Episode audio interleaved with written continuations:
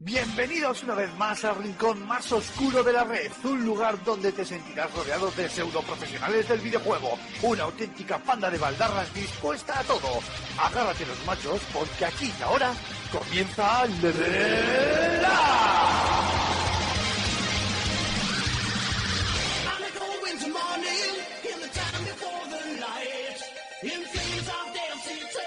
Muy buenas a todos y a todas, bienvenidos una vez más a vuestro programa de radio enlatada de videojuegos favorito Level Up. Volvemos después de una semanita de descanso, nos vais a perdonar que la semana pasada era, era puente, así que tenemos excusa para habernos saltado el programa anterior. Hoy volvemos con por fin un plantel de tertulianos eh, bastante consistente. Eh, creo que somos bastantes más que en cualquier programa de esta quinta temporada. La cosa que es de, una cosa que es de agradecer. Eh, hoy tenemos también un programa especial porque vamos a realizar el esperadísimo monográfico, o esperemos que sea un monográfico, de Red Dead Redemption 2. Creo que es eh, sin duda el juego, si no uno de los juegos más importantes de, de todo, de todo el año.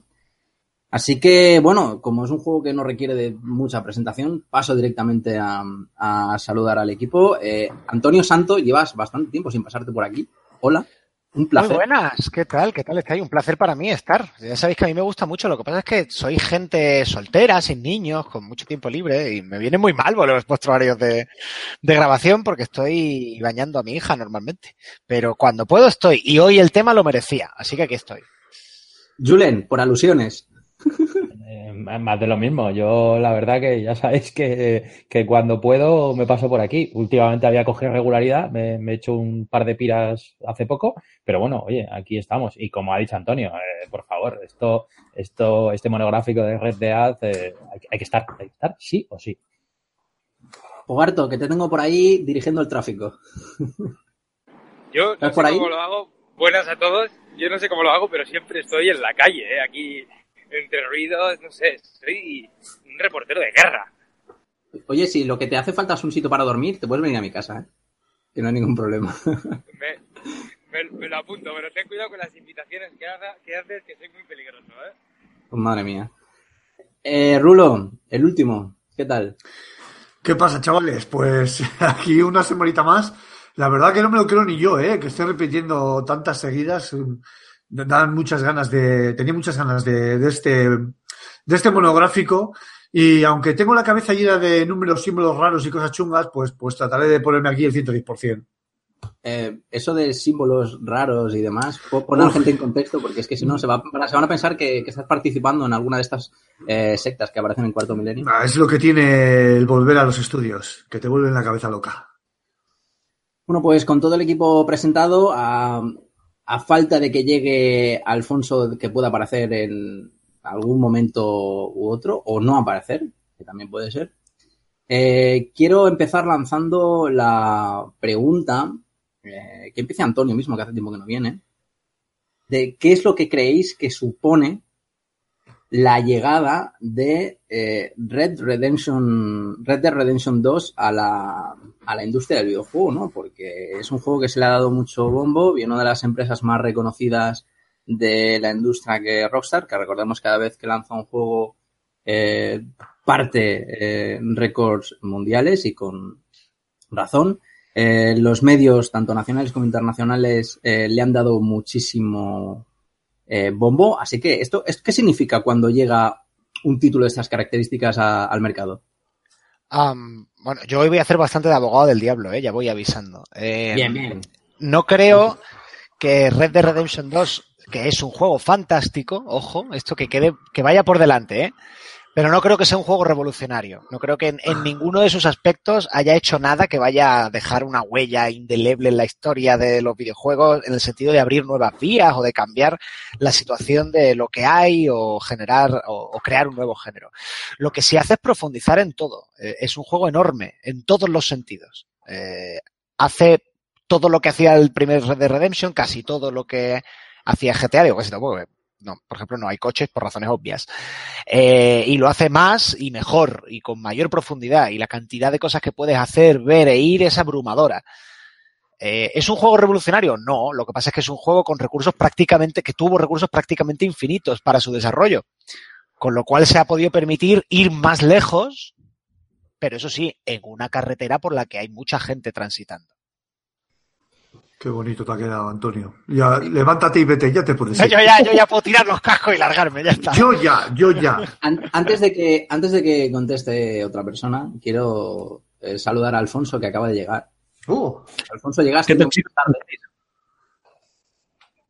Hola, ¿se me Hola. oye? Hola, sí, se sí, te ahora, oye, ahora. se te oye.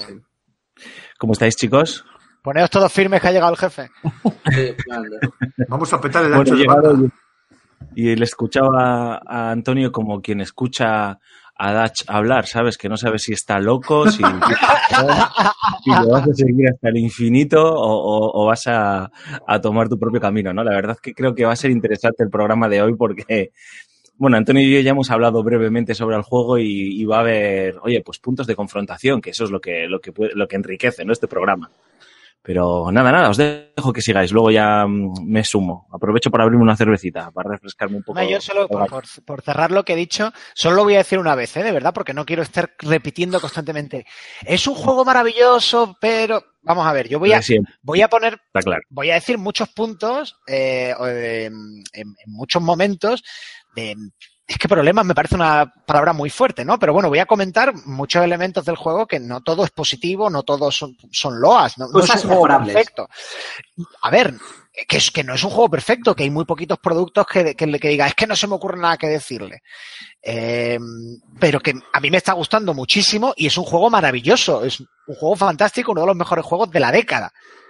Lo que pasa es que he visto notas y críticas que parecen decir que es el juego definitivo y que está todo maravilloso y creo que no es así, que hay cosas que se pueden debatir. Entonces, que de- vaya por delante. Me parece un juego fantástico. Todo lo que voy a decir a continuación no es óbice para ello. Simplemente son, mm, en fin, que, que, que mi opinión es un poquito más compleja que es un juego maravilloso. Ya está. Dicho queda. Bueno, la nota al pie, ¿no? Está bien. Sí, sí, a ver, de todas maneras, eh, y, y así zanjamos, zanjamos este tema, Cormac. Eh, digo de lo que ha dicho Antonio, creo que sobra en estas explicaciones para todos nuestros oyentes. Vamos a verter críticas del juego, faltaría menos, y también loas, ¿no? Eh, creo que no hay aquí ninguno de los que estamos que no nos encante el juego y que no veamos todas las bondades que tiene. Pero sí que me parece importante poner los puntos sobre las IES y remarcar ciertas cosas, ¿no? Y no por ello estamos, eh, pues eso, dilapidando el título, o tirando piedras o, o pensando lo contrario, ¿no? Eh, eh, ni mucho menos. De todas maneras, yo os digo que estoy más entusiasmado que Antonio. Ya lo he dicho. Vale. Sí, sí, es cierto. Quizás Vale, yo- alguien había que... una profesora- Sí. Perdona Vale, que te corte. que había una profesora mía que decía, bueno, esto es eh, tu trabajo, tu examen está muy bien, es perfecto, pero por mejorar te voy a hacer unas críticas. Entonces yo creo que al final es eso, ¿no? El juego es maravilloso, nos encanta, hemos, reconocemos que es un buen juego. Y, Acércate al micro, harto. Estoy muy bajo. ¿Me, ¿Me oís ahora mejor? Un poquito bajo. Dale, luego te subo yo. ¿Ahora? Vale, vale, sí. Eh, que lo que decía mi profesora, que dice, veía tu trabajo y te decía, está muy bien, es perfecto, pero voy a hacer algunas críticas por mejorar, ¿no? Entonces yo creo que es lo que nos queda claro, que es un juego completo, maravilloso, pero tenemos que meter un poquito el dedo en la llaga, más que nada por mejorar o por sacarle, porque no es solo todo lo que reluce, aunque sea muy, muy bueno, sea muy reluciente. Ahí estoy, muy bien. Eh, vale, eh, voy entonces. Yo creo que, que el juego, mm, como todos, como todos habéis dicho, hace muchas cosas bien. Es más, yo creo que hay una cosa en la que lo diferencia de la primera parte, y es que eh, ha marcado un. ha empezado a marcar su propio camino en contraposición con, con Grand Theft y está mucho más definido como. eh, tiene su personalidad mucho más definida eh, a nivel de, producto que no en la primera parte. Y por tanto vemos que ha tomado pues ciertas eh, tendencias, por ejemplo, a la hora de ser hiper realista a nivel de, de, de detalles, ¿no? Que creo que es una cosa que, que llama bastante la atención una vez te mm, empiezas a jugar a, a Red Dead Redemption 2 que el nivel de detallado es impresionante. Creo lo, lo decíamos eh, eh, por el chat, que es un eh, es un simulador. O sea, es prácticamente el juego es un, a fin de cuentas es una especie de simulador sin pretender serlo. O sea, el nivel de detalle es tan alto que, que, que, que- que puede ser perfectamente un simulador del lejano oeste. Eso mm, es su principal virtud, creo yo, pero también es eh, también trae eh, consecuencias que pueden ser más o menos negativas o podemos estar más o menos de acuerdo con el hecho con, con hecho de cosas que a lo mejor nos resultan incómodas a la hora de jugar o, o que se pierda un poco lo que es la esencia de, de lo arcade, de la, lo que es la diversión, eh, que por ejemplo sí que vemos en eh, Grand Theft Auto. Un ejemplo que refleja esto es, por ejemplo, cómo está hecha la interfaz. La interfaz del juego refleja, a fin de cuentas, eh, lo accesible o no que puede llegar a ser. Y la accesibilidad de un videojuego es importante a la hora de, de, de- de sumergirte mm, de manera más rápida en, en el mundo. Y yo creo que la interfaz es una mierda. Pero no la interfaz. Una mierda. Creo que, pera- perdón, Alfonso, creo que la interfaz es una mierda porque es muy compleja. Y de la interfaz compleja- es una es pesadilla. una, es, una, es, es, es una mierda porque, como es tan compleja, te, te tiras eh, como 20, las 20 primeras horas que te estás liando. Entonces, ese, esos problemas de no saber si apretar L2 arriba, abajo, cuando te bajas del caballo es diferente, te sacan de la inmersión. Hombre, si necesitas es un problema, 20 tío. Para aprenderte el manejo de la interfaz, chato, hostia, hazte lo miras, no jodas. No, pero, pero hay una cosa que sí que te voy a decir, porque yo comparto esa opinión con respecto a la interfaz, pero no solo la interfaz. Eh, es que el juego. Yo no he pasado todavía del capítulo 3. Estamos También todos en ya, ya. Ya- ya hablaremos más adelante. No, es que yo quiero. Una de las virtudes del juego es que premia muy bien la procrastinación, no como en otros juegos, ¿no? Que, que no te invitan, o sea, te terminas perdiendo, pero te aburres. Aquí es que yo no me he aburrido en ningún momento de perderme, de, de hacer el chorra, de, de maravillarme con, con sus escenarios, etcétera, etcétera, que ya hablaremos todo más adelante. Eh, pero es un juego que yo prácticamente le puedo estar llevando entre el tiempo que le dedico perdiéndome por ahí, 20 o 30 horas de juego y no he avanzado en la historia principal casi nada y sigue enseñándote cosas. Y eso es un mal diseño. Ah, Lo siento, pero no puede ser que pasado el segundo capítulo, que el segundo capítulo fácilmente pueden ser cinco horas de juego más la intro, o sea, a lo mejor nos hemos ido a, a siete, ocho horas de juego y me estás eh, todavía enseñando mecánicas, cosas que puedo hacer del universo, en el mundo, etcétera, etcétera, que está muy bien, habla, habla muy bien de, de lo profundo que es tu juego, ¿no? Pero yo creo que no está desarrollado, o sea, eh, explicado o, o integrado de una manera muy inteligente y eso creo que es un error de, de diseño, no te voy a decir imperdonable, pero joder, sí de los de tiradoncito de orejas con, con lo pulido que está el juego en otros aspectos, ¿no? O sea, le Yo falta no- mucho no- estoy de acuerdo con que, mm, con que sea un fallo de diseño, un problema de, de diseño, el que el juego siga metiendo nuevas mecánicas, pasa mucho ahora. A mí me gusta estar jugando un juego y a No, las pero te 30 o repite 40 muchas horas. mecánicas, ¿eh? O sea, vamos a cazar 40 veces y te lo vuelvo a explicar 40 veces. Ah, bueno. Se vuelve repetitivo, sí. Eso Sí, sí, el, síndrome Final Fantasy, vaya. el- los tutoriales constantes. Pero bueno, pero el tema es que, claro, al ser un mundo de sandbox, tampoco sabe en qué momento va a descubrir una mecánica. Entonces te lo estás recordando constantemente. Eso sí, el tema que digo yo de, de que, la, de que la interfaz es una pesadilla es es verdad que el juego es muy complejo, te permite hacer muchísimas cosas y eso inevitablemente hace que los controles sean complejos. Pero la manera de organizar esos controles no es la más, la más simple. Es algo que además le ha pasado a Rockstar con muchos juegos, no solo con este. Es un tema histórico, que por lo que sea, pues no terminan de, conseguir una experiencia de usuario completamente pulida, completamente fina. Y me voy a una tontería, eh, pero yo qué sé. Mira, por ejemplo, el combate, el combate cuerpo a cuerpo, ¿vale? Es casi un estándar en lo, en hoy día que yo lo estoy jugando en Play 4, que el círculo es para esquivar o bloquear y el, el cuadrado para golpear. El God of War lo hace así, Sí, sí. Batman lo hace así. Assassin's Creed lo hace así, todos. Bueno, pues aquí al revés. no sé si es por decir, mm, yo hago las cosas a mi manera y me da todo igual, o si, eh, o si no se han dado cuenta, pero es al final una cosa que es una tontería, pero tardas un rato en, en metértelo en la cabeza. Y como eso, un montón de detallitos. Y, y controles del caballo, que, que tienes que tocar tres o cuatro botones a la vez. Sacar el arma eh, cuando vas a caballo es diferente a lo que es sacarla cuando vas a pie. Sí, se dan serie- situaciones muy, muy graciosas, además, con todo Sí, esto. bueno, no La es la primera vez que- está muy bien que le acabas infierno, pegando. ¿no? También, ¿no?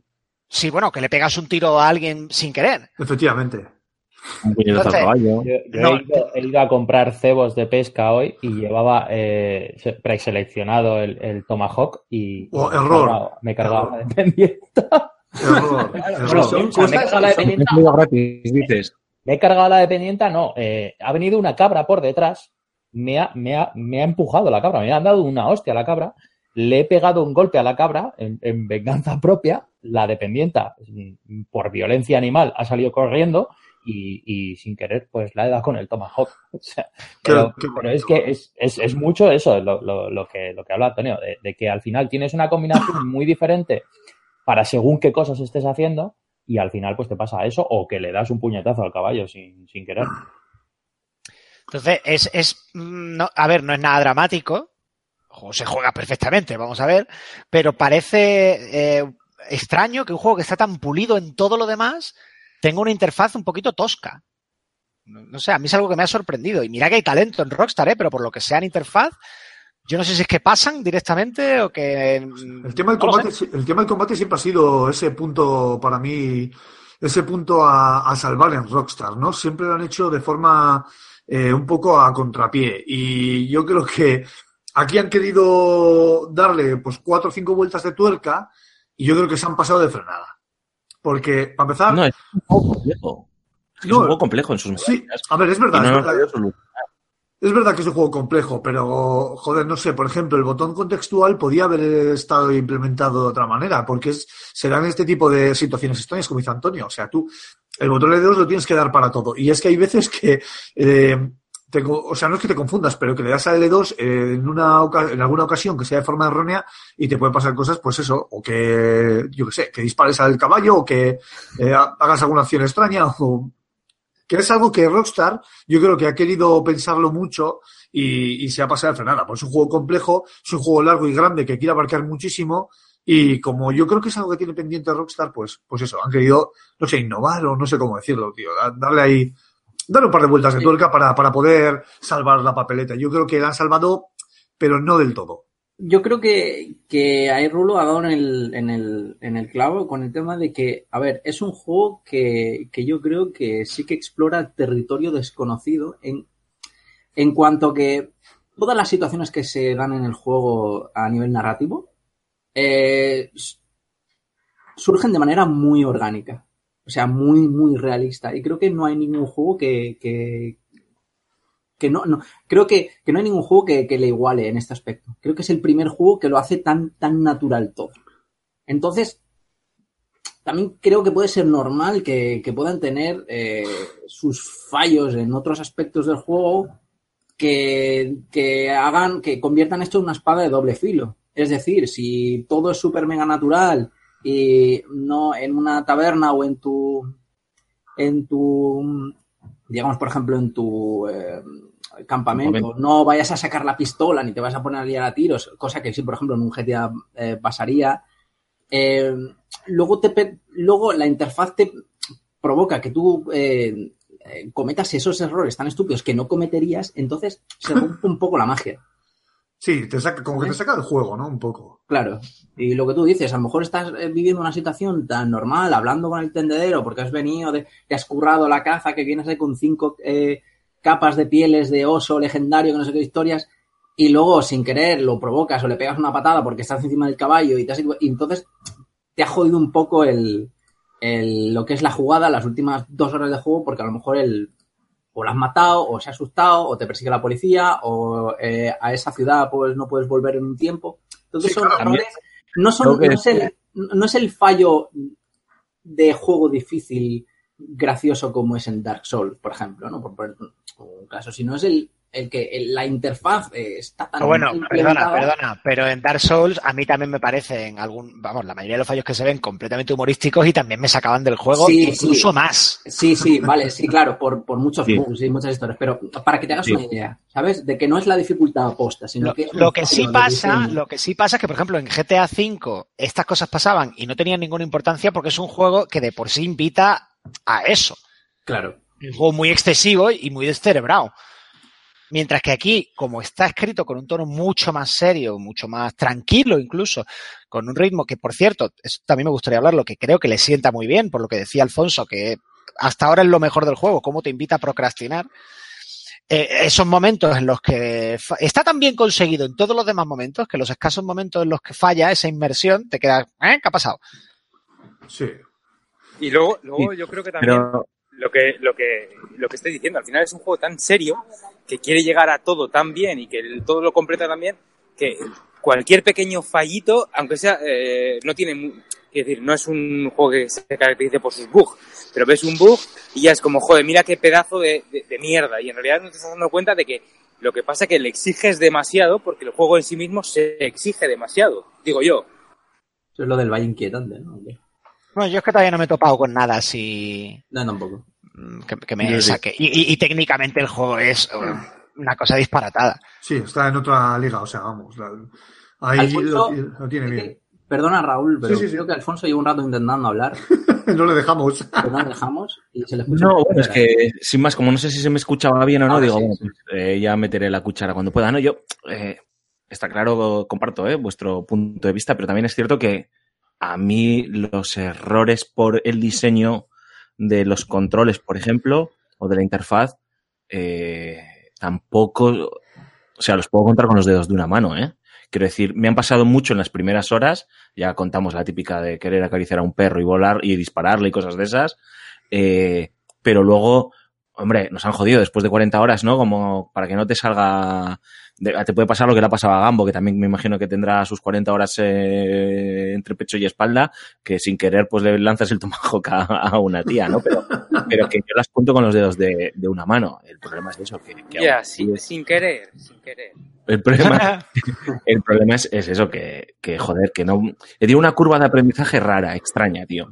Y joder, eh, tendemos al minimalismo, tendemos a la sencillez en los diseños, tenemos auténticos maestros, o sea, hay gente que hace juegos complejos de controlar como CD Projekt, que también se las vieron y se las trajeron en los dos primeros de Witcher, que vaya puto infierno, y es un juego de rol, bla, bla, bla, bla, bla. Con el 3 aprendieron, tenemos auténticos maestros como la gente de Naughty Dog y demás. Hablo sobre todo por la gente eh, triple A, eh, estudios triple A. Eh, eh, y estos tíos, pues no sé, no sé, se han liado la, la manta a la cabeza y lo han compli- y lo han hecho bastante complejo, ¿no? Y eso a mí me, eso a mí me, frus- me frustró al principio un poco, porque ahí sí que me sacaba el juego, ¿eh? luego ya no.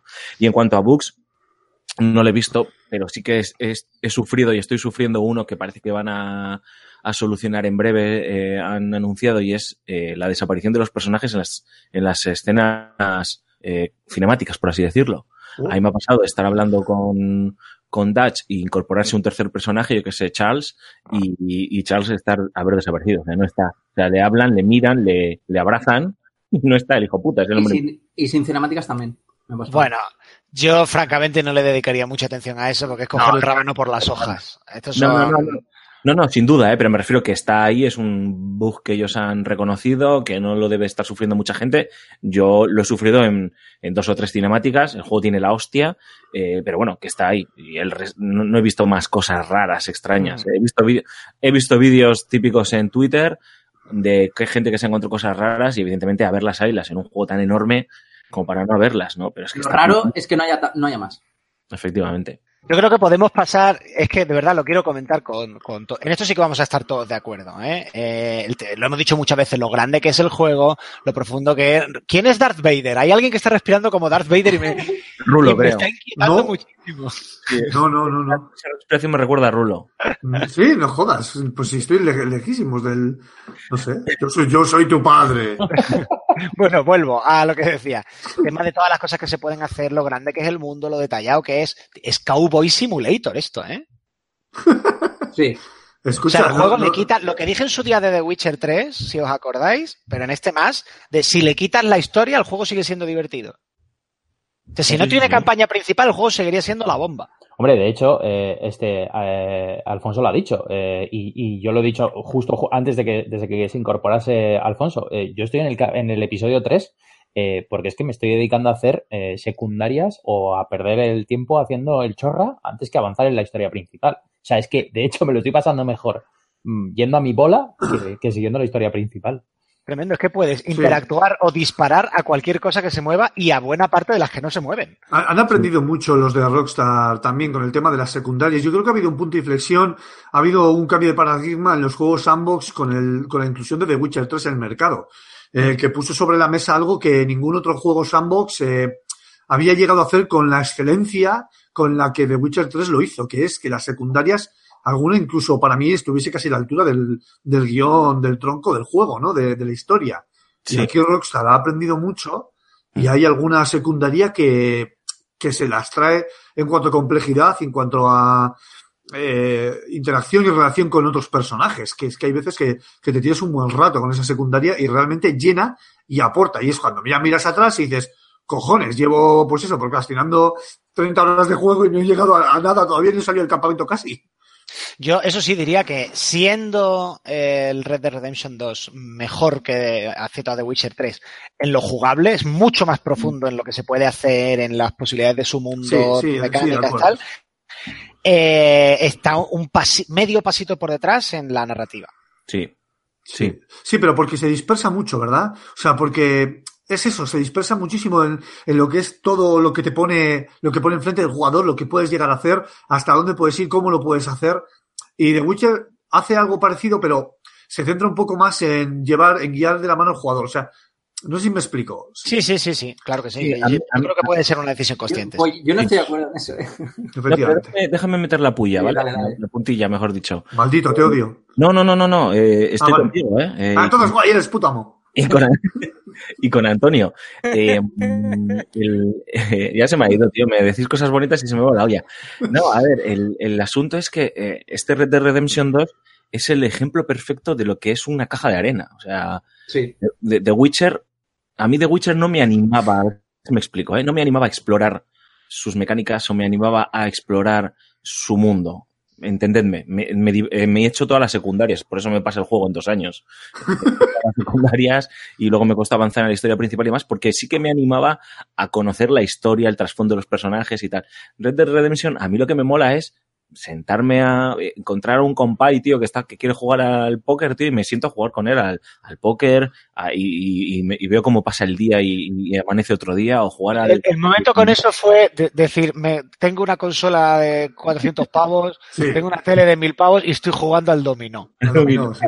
Sí, sí. Y estoy perdiendo encima. Y encima me están ganando. Pero lo mejor de todo es que he descubierto eh, formas de jugar al dominó que no sabía ni que existían, tío. O sea, alucinante, ¿no? Eh, el blackjack, todo. Eh, es el paradigma perfecto, ¿no? De, de, de juegos sandbox, de, de caja de arena, de eh, tengo este mundo, le he dado vida y tú piérdete, ¿no? Y la historia parece que no es tan importante. La gente que, pues bueno, que ya se ha pasado el juego, que ha avanzado y tal, pues sí que dice que en el capítulo 3 yo no he avanzado mucho.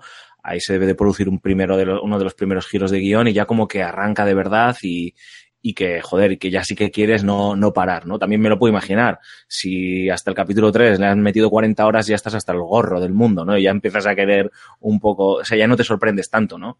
Yo por ahora sí que es un juego que aguanta muy bien eh, y no sé qué opináis eh, vosotros, el efecto wow, ¿no? Que hay muchos juegos que tienen un efecto wow muy, muy pronunciado y al principio es Zelda, por ejemplo, ¿eh? no, quiero, no quiero compararlo, pero son comparables.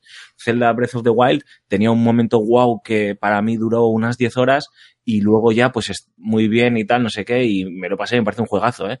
Pero este como que lo aguanta mucho más, más tendido, eh, está como más mejor pensado, eh, es más rico en todo y entonces en, todo, en todos los momentos hay algún hay alguna pijada que te hace decir, joder, ya sea un animal que se te cruza, eh, una animación, eh, no sé, cualquier pijada, tío, eh, cualquier tontería. eh, Es un juego contemplativo, ¿no? Casi.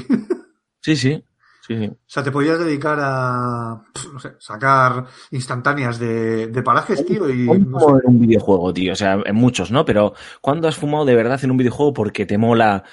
Porque es el, lo ha dicho Antonio, es el Cowboy Simulator. O sea, un cowboy, tío, se, se echa un cigarro, ¿no? Pues, pues aquí, de vez en Sí, cuando, bueno, me sí. por, por hacerme. O después de hacer una misión, me voy a Valentine o a Rhodes o donde sea, tío, y me voy al salón a tomarme un puto whisky y luego Qué me salgo romántico. otra cosa. Qué romántico, qué Te romántico. pones ahí a decir, y ahora limpio, o sea, y ahora este, Escupo, aceito, no, aceito el arma y, Sí. y cepillo el caballo y le doy de comer y me hago la comida y tal, esto y lo otro, y, y- y por lo que sea, y mira que el control es horrendo en eso, por lo que sea no me estoy aburriendo en este proceso, estoy tan metido en el mundo que me apetece hacer esto. No sé lo- la, la de veces. tiene- Bueno, no, sí. bueno, pero no sé la de veces que, que me he podido llegar a joder los dedos en el juego del cuchillo, tío. O sea, A ver si no lo juego, tío. No me gusta. Soy muy malo.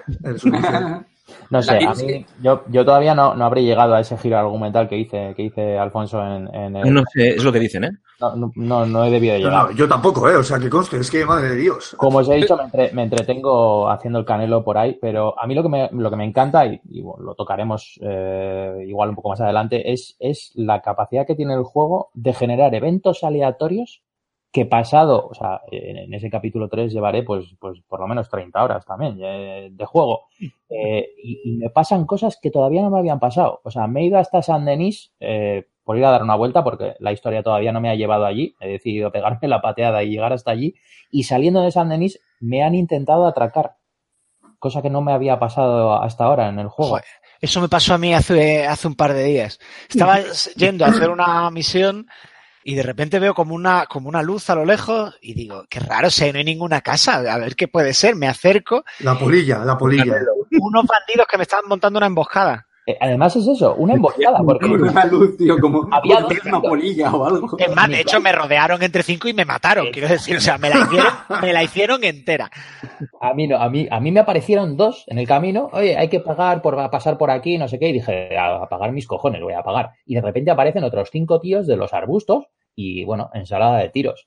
Pero, pero me flipa que después de 30 horas de juego, por lo menos que llevas, el juego tenga, siga teniendo esa capacidad de, de generar eventos aleatorios que no te han pasado hasta ahora o, o- o, bueno, como me ha pasado con el Tomahawk y la cabra que me han vestido. O sea, Antonio, Yo, yo tengo una pregunta, como, a ver, yo no, yo no estoy jugando, yo veo desde el lado de el posible comprador, ¿no?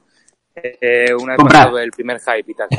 Eh, la cosa es, vosotros que ya lleváis 30, 40 horas jugando, que habéis vivido más el mundo que la historia, vamos a decir, ¿creéis que esto le va a perjudicar a la hora de, me voy a cansar, vais a jugar 5, 6, 10 horas más y vais a decir, nah, ni, ni me termino la historia porque ya me he agotado el juego o no? No. ¿O lo veis como un aliciente para decir, bueno, ya me canso, ya he explorado todo el mundo, me queda mucho por descubrir, pero es que tengo ganas de continuar con la historia y con todo? ¿O cómo lo No, el, el juego, el juego te da para que le eches 100 horas y más, ¿eh? Sí, sí, sí. Ya, pero acuerdo. problema. También sabemos que un porcentaje elevadísimo de la gente no se termina los juegos. Sí, sí. Claro, sí, efectivamente. A ver, yo el miedo Y que a tengo, eso estoy esperando yo. el miedo que tengo es que, que me gusta mucho el juego, me lo estoy pasando teta, eh, pero claro, yo, yo sé que si en algún momento no, no conecto con la historia, eh, no va a pasar mucho tiempo para que lo termine aparcando. O sea, a ver, a lo mejor pasan 20 horas más de juego y hostias, Alfonso, tío, le has dedicado 60 horas a un juego, eh, me cago en tus muelas. Pero, eh, a ver, sí que, eh, sí que hace muy bien, y esto creo que lo comenté contigo, Antonio, o lo pusiste en WhatsApp, hace muy bien este juego porque tiene su, yo, yo opino como tú, está por debajo narrativamente que The Witcher, pero hace muy bien el crear ambientes con los personajes. O sea, a mí me encanta ir con Josea, o sea, o como coño se diga, tío, por, por ahí eh, andando con el caballo, charlando y escuchando sus eh, aventuras de abuelo cebolleta, ¿no? Eh, Javier. O habéis ido a pescar con Jack. Javier Escuela. Eh, me imagino que sí, no sé si habéis ido a pescar con Sí, sí. yo no, yo no, yo le tengo, le tengo fobia a la pesca a los videojuegos desde Final Fantasy XV. Bueno, pero da igual, es una misión de la historia principal, estás jodido, lo tienes que hacer. Eh, no, es, no es spoiler, pero joder, eh, es, un, es una aventurita del capítulo 2 muy bonita, muy tierna, ¿no? Hostias, eh, no la había visto nunca en un... O sea, ya no, las animaciones eran de auténtica locura, ¿eh? Yo, flipaba cómo coge a Arthur al crío, se lo pone encima, tal, no sé qué, lo monta en el caballo, no sé cuál, yo, yo flipaba, ¿no? Eso me parecía de, del futuro, ¿no? Pero eh, eso lo hace muy bien. Y yo ahora lo que espero es el desencadenante, eh, el, vale, ahora sí, eh, eh, agárrame de la pechera, tío, y hazme, y hazme meter 15 horas o 20 horas a la historia, ¿no? Que es lo que le está, en mi opinión, le falta al juego. Y Antonio lo dijo y tiene razón. Le cuesta arrancar una barbaridad y eso, joder, Sí, hostia. narrativamente tiene un problema eh, al principio, que es que es lento para arrancar de narices. No solo por un capítulo de prólogo que es excesivamente largo, excesiva e innecesariamente largo. Eh, y que te lleva demasiado de la mano durante demasiado tiempo y que no hace falta, es que insisto en que creo que es innecesario. Pero a partir de ahí la historia tarda en coger ritmo un tiempo. Es verdad que es que al final le pasa a casi todos los juegos de Rockstar porque la, lo mejor que tienen precisamente es que su mundo es el, el, mejor construido, el más profundo, y claro, ahí cuanto más sueltas de la mano a la gente, más difícil es contarles una historia. Eso es impepinable. Eso es así. Cuanto más, más, cosas puedes hacer en el mundo y más libre es el jugador, menos control tienes sobre la historia que vas a contar. Ahora ya es poner en una balanza jugabilidad y historia. En cuanto a historia, va la, va la opinión impopular. De juegos de este año, yo me lo he pasado mejor con God of War que con, que con Red Dead Redemption 2. Evidentemente, el mundo abierto del, del, juego Rockstar es mucho mejor, mucho más profundo, tiene más cosas que hacer, está mejor diseñado. O sea, ahí yo creo que no hay discusión posible. Eh, y luego ya es ver para cada jugador eh, qué elemento de la balanza le pesa más o le vale más. Pero narrativamente, por ejemplo, el otro gran juego de este año, son los dos grandes juegos de este año, God of War y, Red Dead Redemption 2, para mí, Red, este God of War está mejor. Eso sí, en diálogos con secundarios, eh, lo, lo, que ha dicho Alfonso es completamente cierto, es brillante Red Dead Redemption 2. También es que el, el género marca mucho. O sea, no es lo mismo la historia concentrada en un pasillo que puedes contar narrativamente lo que te salga del pepino, porque siempre vas a puedes tirar de, de CGI y de eh, situaciones encriptadas y ese tipo de cosas. Y, en Rockstar lo tienes que plantear en, en, los juegos de Rockstar, que son esos, son cajas de arena, son sandbox, los tienes que plantear. Sandbox hasta cierto punto, ¿eh? Los tienes que plantear de, de, otra manera. Por ejemplo, vosotros decís que a nivel narrativo lo ponéis un paso por detrás de, de The Witcher 3. Eh, este, yo creo que este hace una cosa que, que, que, que The Witcher 3 tenía que, que, necesitaba y este no, es el ahorrarse eh, eh, tochos y tochos de texto que, que, al final pues acababa sudando y decía, bueno, pues cállate ya, que lo que quiero es, es jugar. Este lo hace de una, lo simplifica muchísimo más, lo hace todo mucho más orgánico, mucho más natural. Vemos que el, propio el propio protagonista no era no es ni, no, no era, no es ningún ningún letrado. Eh, cuando vas a hablar con algún secundario que, que a lo mejor es un académico de que viene de la universidad que te empieza a ver complicado y el tío se queda un poco en plan de ¿qué? ¿De qué me estás hablando? ¿no? Y, eso, es lo que te decía, y eso que... lo hace natural en, en, The Witcher 3. Llega un momento que el tío te empezaba a contar bla bla bla bla bla bla bla bla bla bla bla bla bla y te tío, cállate ya. Eso es lo que, te, lo que decía antes, que o a mayor mundo abierto, menor posibilidad de, de narración convencional, digamos. Luego hay mucha más narrativa emergente, evidentemente. Y no se pueden conjugar, por lo menos hoy por hoy, no se pueden conjugar esos dos elementos.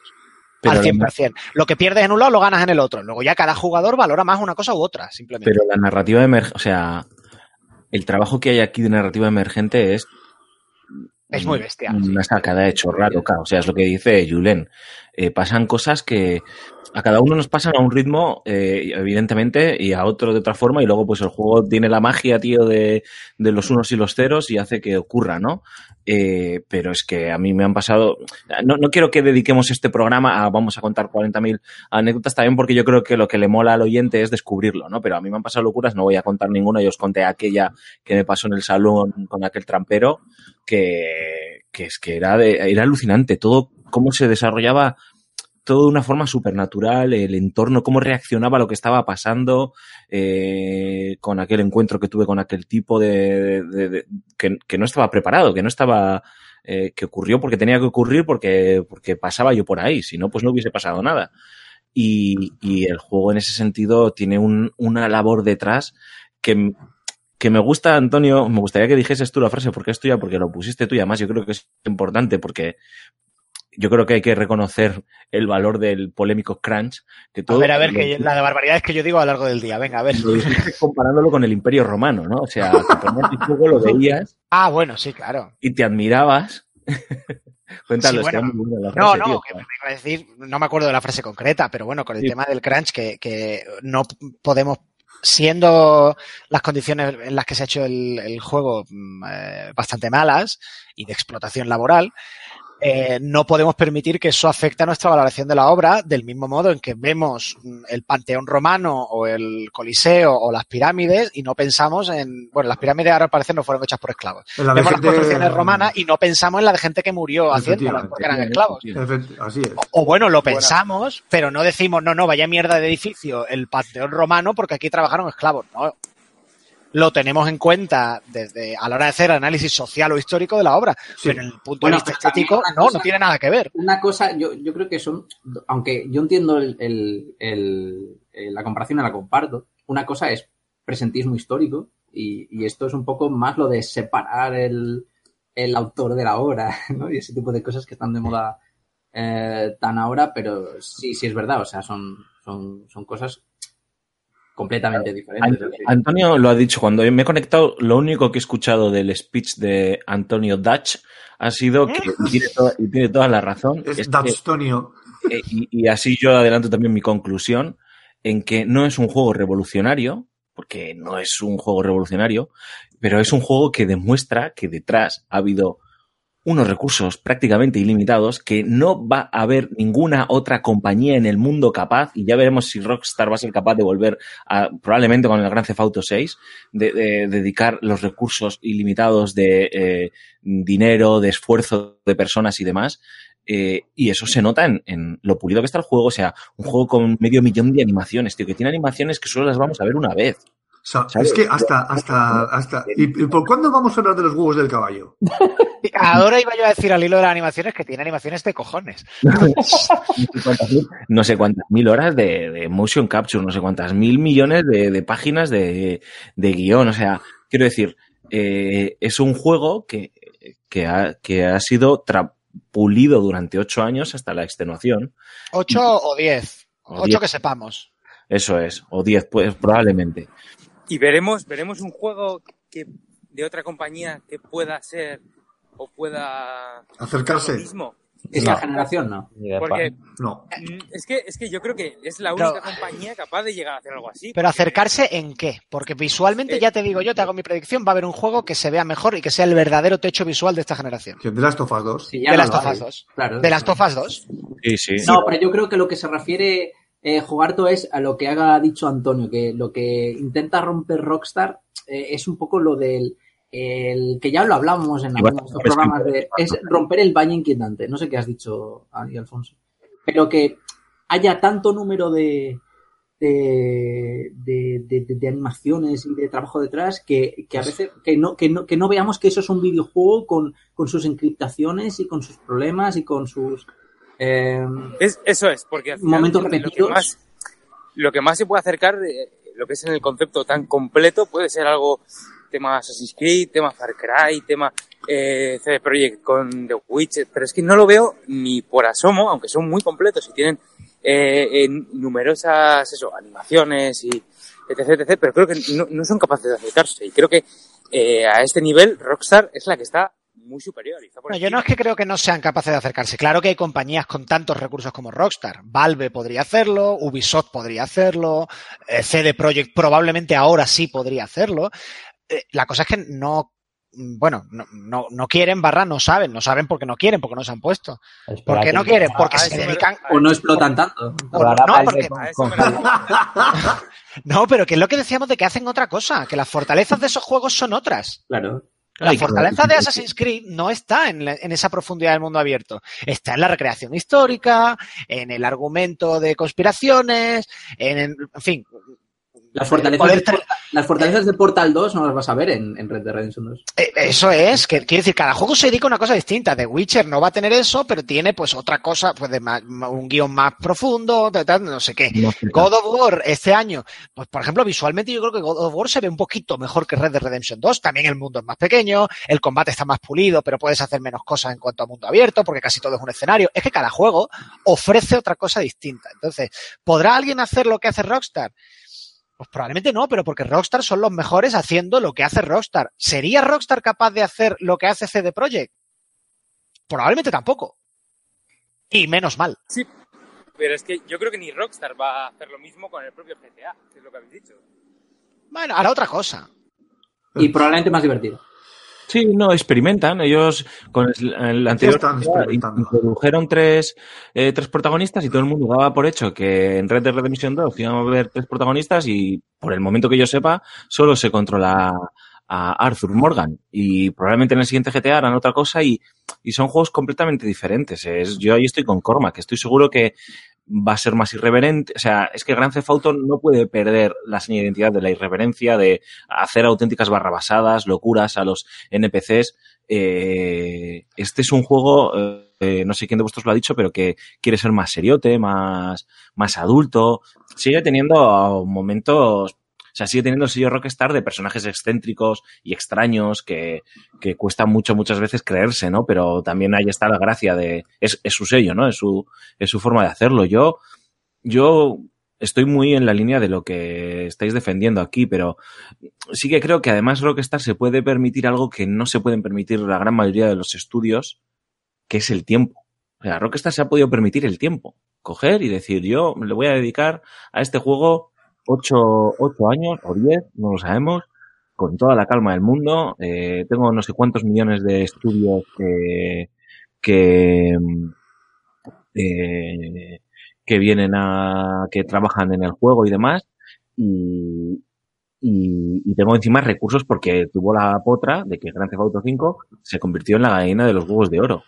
Sobre todo con el tema del online. Claro, y eso les, les, ha, les ha tenido que dar un colchón a la hora de respirar que les ha permitido, pues eso, retrasar el juego prácticamente un año y medio y no dar ninguna explicación, ¿no? Y seguir puliendo y puliendo y puliendo, ¿no? Además es un estudio que la gente, yo creo, perdona, que hago un inciso rápido, que yo creo que la gente está acostumbrada a que a que lo retra... O sea, quiero decir, la, Sí, la que gente no se... Eso es, que llegas a Claro, cualquier otro título y la gente está más encima, macho. Yo tengo esa sensación. O sea, lo han retra- y, y termino lo que quería decir. Y creo que lo- el resto de estudios no se lo pueden permitir. O sea, ni siquiera los first party de PlayStation se pueden permitir. O sea, yo no creo. Estoy seguro que eh, Naughty Dog estarían encantados de poder llamar al Worldwide eh, President y decirle: eh, Oye, que en vez de sacarlo en 2019, lo vamos a sacar en 2020 y a lo mejor en 2021. Y le enseñan un dedo. Enseñan un dedo a Naughty Dog y dicen: No, no, tiene que salir el año que viene en Navidades. Que no lo sabemos todavía la fecha, pero huele que será, que será por ahí, ¿no? Y, es, y creo que eso es un dato importante, un dato clave. Yo solo creo, creo que solo hay un estudio capaz de algo, de, de ese despliegue, eh, sin contar Valve, pero porque Valve ya prácticamente está fuera del desarrollo, que es Blizzard. Hmm, Sí, Blizzard es otro de los de efectivamente. Sí, sí, efectivamente. Es que yo creo que es, hay estudios, tío, que es when is done. O sea, no, no hay más. De hecho, es la frase que utiliza Blizzard. O sea, es, tío, no me toque los cojones, yo hago lo que quiero, vendo lo que me da la gana, así que saco el juego cuando esté acabado y punto pelota. Y la gente está acostumbrada ya a ello. Antonio, Entonces- unas, unas conclusiones que creo que tienes que marchar, perdona, ¿eh, Rulo? Sí, sí, no. Sí, am, bueno, a ver, que por, por lo visto por hasta ahora eh, es un juego fantástico, es obviamente uno de los mejores juegos de esta generación y de los dos, tres mejores de este año, solo God of War le puede estar a la altura. Eh, tiene problemas de control, la parte narrativa está, la parte más interesante de la narrativa está en las pequeñas cosas como las conversaciones y en la narrativa emergente, porque la historia va muy lento, tarda mucho en arrancar. Y también debo decir, quizá por todo lo anterior y porque yo como jugador valoro mucho el estar viviendo una historia y bastante menos el tengo libertad absoluta, porque quizá porque me abruma, eh, me lo pasé mejor, a estas alturas de juego me lo había pasado mejor con, con GTA V y con God of War. Pero eh, estamos hablando de comparar dioses del Olimpo entre sí, con lo cual que nadie se tome esto como un comentario traído, ¿eh? negativo. ¿Eh? Qué bien traído. Sí, es que es eso, o sea, yo qué sé, es como, yo qué sé, te pone a comparar a Messi, Pelé y Maradona, pues te puede gustar más uno u otro, pero decir prefiero a Messi no, no es decir Maradona es malo. Pues esto es un poco, un poco igual. Me lo estoy pasando muy bien con el juego, pero a estas alturas del partido yo estaba más, más enganchado, más conectado con GTA V, con God of War. Por decir, el juego previo de Rockstar y su gran competidor este año en, en las quinielas de todo el mundo. Suscribo. Eso es un poco todo lo que os quería decir sobre Red Dead Redemption 2, dentro que podríamos estar hablando días y días, eso, porque la verdad es que tiene mucha tela. La opinión, Eh, de, la opinión de Datstonio. Dicho, dicho eso, os dejo y me voy con mi niña. Hala, por la sombra. Venga, Bueno. un besote a todos. Bueno, Chao, guapos. no. Adiós. Cormac, ¿algo que añadir? ¿Sacar a la palestra? Eh, no, eh, hay que también hay que tener en, hay que tener en cuenta ahora que bueno que sacabais que Rockstar con GTA tuvo la, la gallina de los juegos de oro que que a Rockstar que a Red Dead Redemption 2 aún le falta un componente muy importante que es el online. Sí, a finales de noviembre van a lanzar la beta la beta del Red Dead Online. Un mes, dijeron, ¿no? Era, Eh, pues era eso, mes justo, justo, Sí. justo. Un mes, yo imagino que para que a la gente le dé tiempo a, a aburrirse del juego, a venderlo, o a no sé, a sacarse el platino. Pero va a ser muy burro el, el Sí. online de este juego. O sea, te lo De hecho, no, no, no. lo veo, lo veo hasta buena estrategia, ¿eh? Porque das tiempo a la gente a jugar el juego y luego ya, eh, ya experimentar en el online. Porque muchas veces eh, puedes perderte en el online y dejas el juego de lado, sobre todo para el jugador más casual. Entonces yo lo veo más eh, buena estrategia. Disfrutar mi juego y luego ya os, os doy el online. Yo, yo creo que es para que la gente se haya aprendido perfectamente las mecánicas de manejo de la interfaz para que luego en el online no, También- no peten. Sí, también sabes qué, qué pasa, que eh, tú, tú sacas un juego y, claro, retrasas el online un, un mes, por los motivos que sea. Pero esto puede beneficiarte en, en muchos motivos. Primero en que eh, puedes hacer dos cosas. Primero, evitar que la gente eh, venda el juego. La gente sabe que la gente viene a lo mejor de jugar al GTA, al GTA 5 Online y llevan a lo mejor 5 o 6 años jugando y ven que esto, pues, bueno, pues tiene mucha eh, vida útil, así que mantienen el título y ma- mantienen el título, mantienen las cifras de, de- de- de- juego que, que ha vendido mucho y que, y que se sigue jugando y tal.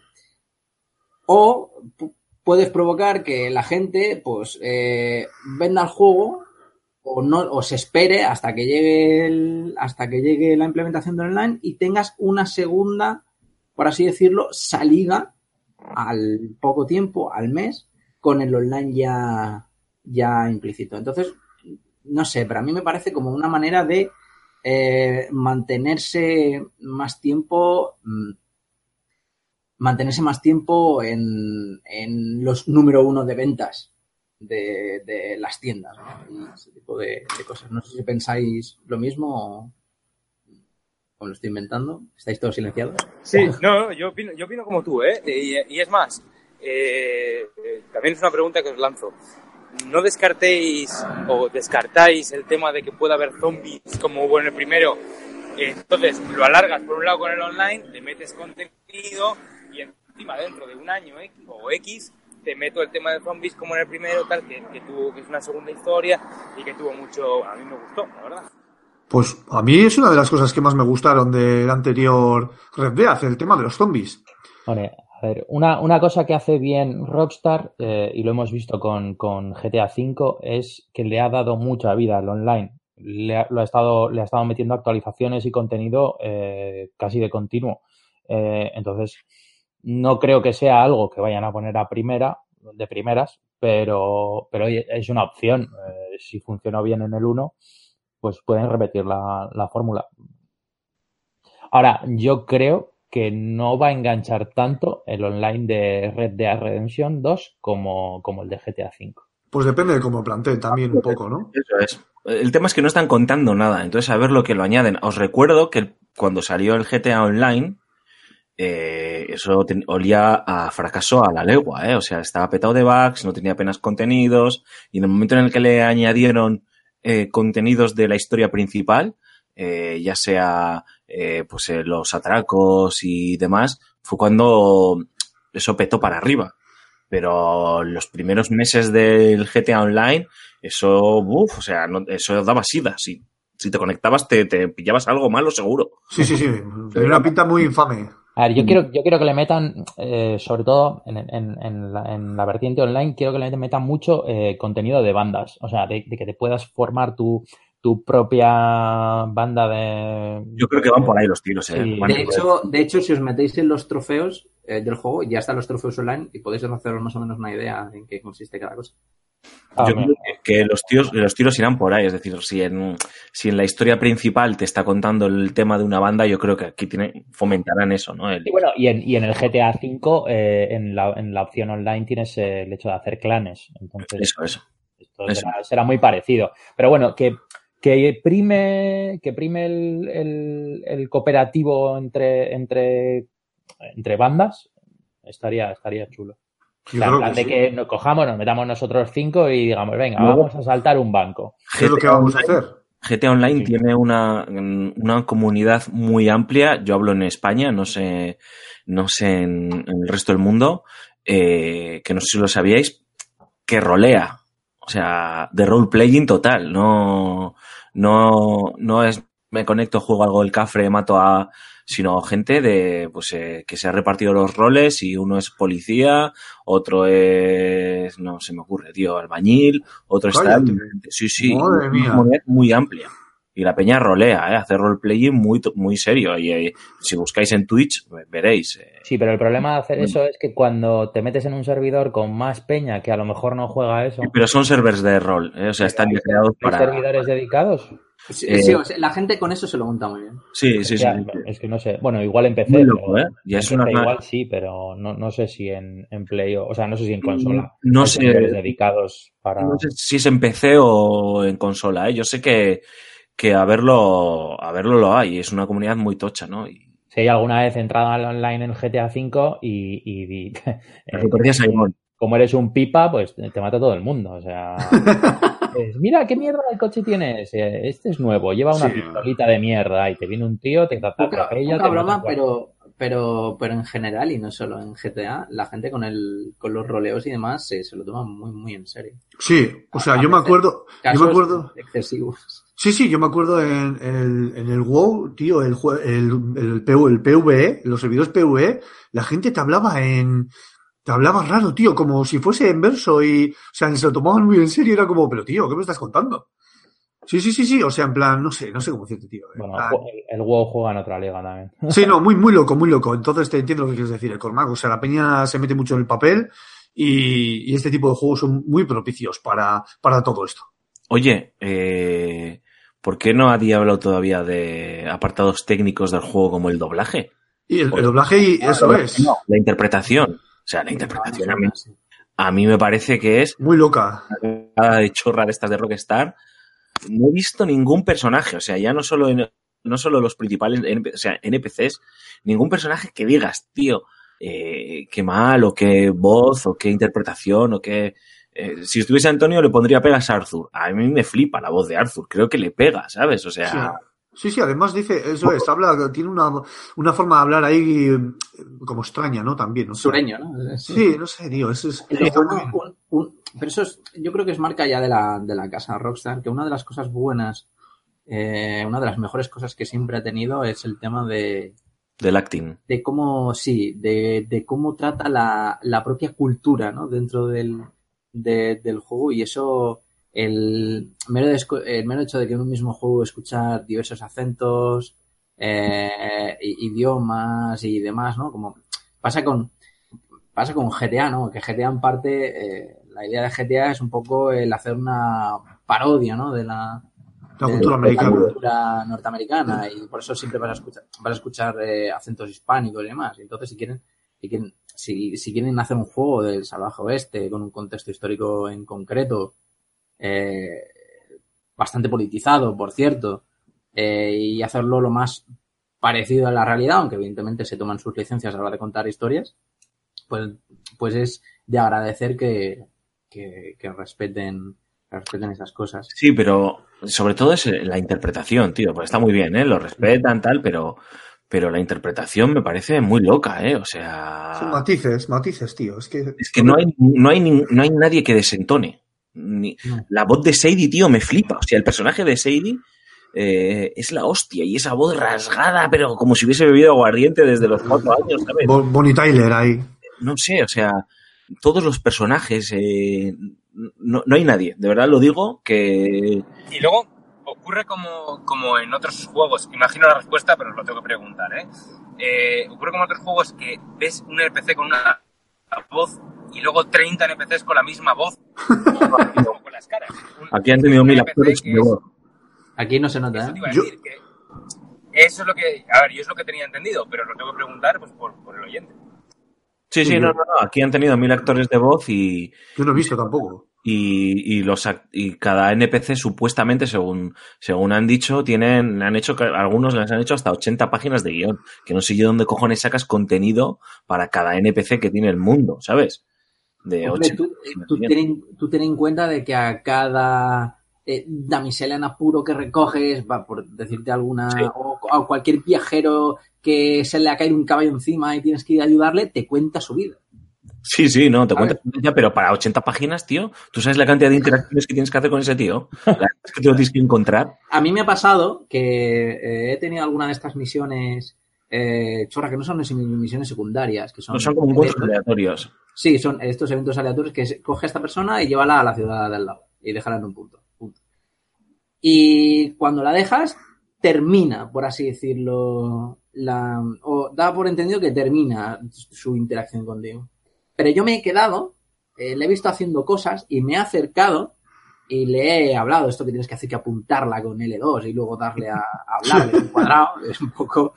Eh, y la persona te sigue hablando como si como si hubiese ocurrido eso de verdad, en plan de, sí, muchas gracias, eh, te aseguro que voy a estar bien, que gracias por traerme, tal y cual, puedes seguir tu camino, o sea que que, que no, se, no se corta la interacción y no. ya se comporta contigo como si fuese un NPC random normal, sino que ya ha ocurrido una historia y eso queda guardado en la memoria del. No, y el que te los encuentres más adelante, pues aún no sé si os ha tenido que pasar, porque además era uno de los ejemplos que leí yo en muchas previews. Me imagino que os ha pasado el de encontraros al subnormal que le pica la serpiente. ¡Me ha picado la serpiente, por favor, ayúdame! Tal, y puedes sorber, sí, sí. dejar que se muera, pegarle un tiro, dejar que se muera, sorber el veneno, o si llevas medicación, dárselo. Y, y, le das la medicación, yo en mi caso le das la medicación, y el tío tan feliz tal, y al de un tiempo X vas a una ciudad, el tío resulta que es residente en esa ciudad, te lo encuentras, va, habla contigo y te dice, mantiene el nivel de interacción que dice Cormac y encima pues te das, te da una recompensa, ¿no? Pero es que yo me he vuelto a encontrar ese mismo gilipollas que le ha vuelto a picar otra vez otra serpiente y la interacción pues en plan, no puede ser, tal, y, y, y, diciéndole, tío, o sea, pero tú no salgas a la calle porque eres bobo, ¿sabes? A mí, a mí, a mí me ha pasado, a mí me ha pasado eso, pero yo, yo fui el normal que le sorbí el veneno y, oh. y, le dices, eh, esto por favor no lo cuentes. y pasas por la ciudad y te le encuentras a él sentado en el porche de una casa con un colega y le está diciendo, ese, ese fue el tío que me sorbió el veneno. Y dices, hijo de puta. Se sorbió el veneno de la jungla. Es que tiene situaciones muy locas. A mí me ha pasado también de, de encontrarme con un tío que había tenido un accidente con la, con la, eh, con la, ahí lo diré, con la, con la diligencia, no, la, la caravana. Y, y llevarle al médico porque para darle tónico, yo le doy tónico y además le, le llevo al médico. Pero es que el médico coge y le ve el brazo y le dice, este brazo está muy mal, hay que, hay que amputar. Entonces, tienes la opción, te dice, el, el, médico te dice, si quieres, esto es desagradable, te puedes ir fuera de la... Pero te quedas a verlo. Pero te quedas a verlo. Y no solo eso, o sea, es que se, se ve todo, tío, tan crudo. Y es más, cuando tú te vas moviendo para, para, cuando tú te vas moviendo para ver el mejor plano de, de, de dónde pega el tajo, evidentemente, el doctor se va girando de forma sinuosa para llegar a tapar la cámara del jugador para, evidentemente, pues si hay alguien que es un poquito ve, sensible de estómago. Yo lo he visto, ¿eh? se ve todo perfectamente. Se ve todo, pero es que este tío yo me lo he encontrado, tío, y le, es fácil de localizar, porque no tiene un brazo, evidentemente. y es fácil de localizar, y cuando le ves, pues te da las, o sea, es la polla, te da desgracia. Es que me parece, de verdad, una, una coherencia del copón en el mundo, o sea, en el mundo Pero- creado por Rockstar. A este hilo me gustaría añadir, para que vosotros también reflexionéis o contéis, es el tema de las animaciones, ¿no? Que ya lo hemos dicho, pero que tú lo has dicho, Raúl, es que hay animaciones para cosas absurdas. Sí, sí, sí, sí. eh, que dices, tío, o sea, han animado que, eh, no sé, que abras las alforjas del caballo, ¿sabes? O sea, va Arthur, tío, levanta la solapa, mete la mano y saca algo. El despellejar animales, o sea, porque un despellejar un conejo Vale. lo haces cagando hostias, pero cuando te pillas un oso, la animación es, es total, o sea, En se las, ve como... tiendas, en las tiendas, tío, eh, abres el cajón, metes la mano y sacas eh, lo que quieras, o en la balda, ¿sabes? Es, es- es- es muy loco. Y Hombre, son, son 100 ejemplo- gigas, ¿no? De instalación, ¿no? Sí, bueno, que no es el hecho de los 100 gigas o no, ¿no? Es el hecho de, de lo enfermizo, de ese detalle de, lo decía Cormac en su primera intervención que lo he escuchado, de, de esa simulación realista de lo que es la vida eh, en el lejano oeste, de, de tonterías, de la forma, eh, no sé si os habéis fijado, tío, pero no tiene solo una única forma de eh, empujar las, las puertas abatibles del salón. O sea, eh, depende de.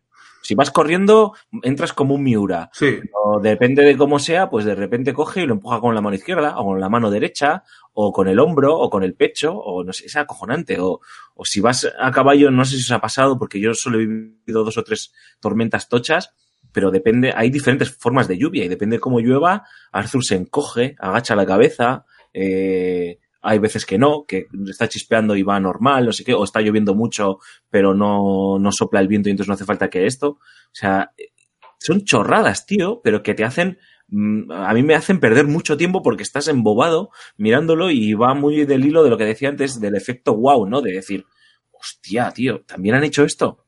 Esto A son- mí, a mí me ha pasado, eh, no sé si habéis hecho la misión de, de- del, del licor, eh, de robar el licor. Sí.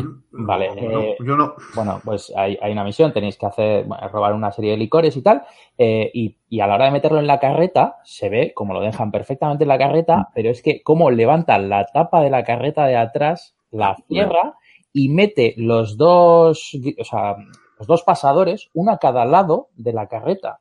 O sea, que Sí, sí. dices, aquí cualquier otro juego habría cogido, habría hecho la animación de subir la tapa y ya. Está. No, no, este te sube la tapa, se va a la izquierda de la carreta, sube el cerrojo de la izquierda, se va a la derecha, sube una tontería. No se roto- este puto juego nunca, eh, perdón, eh, pero... Sí, sí. Es que han, eh, han roto un, un meme del mundo de los videojuegos que era leyenda, que es como cuando estaban hablando los típicos dos personajes y uno te dice, toma, aventurero, necesitarás esto, y le da nada, le da algo vacío, ¿no?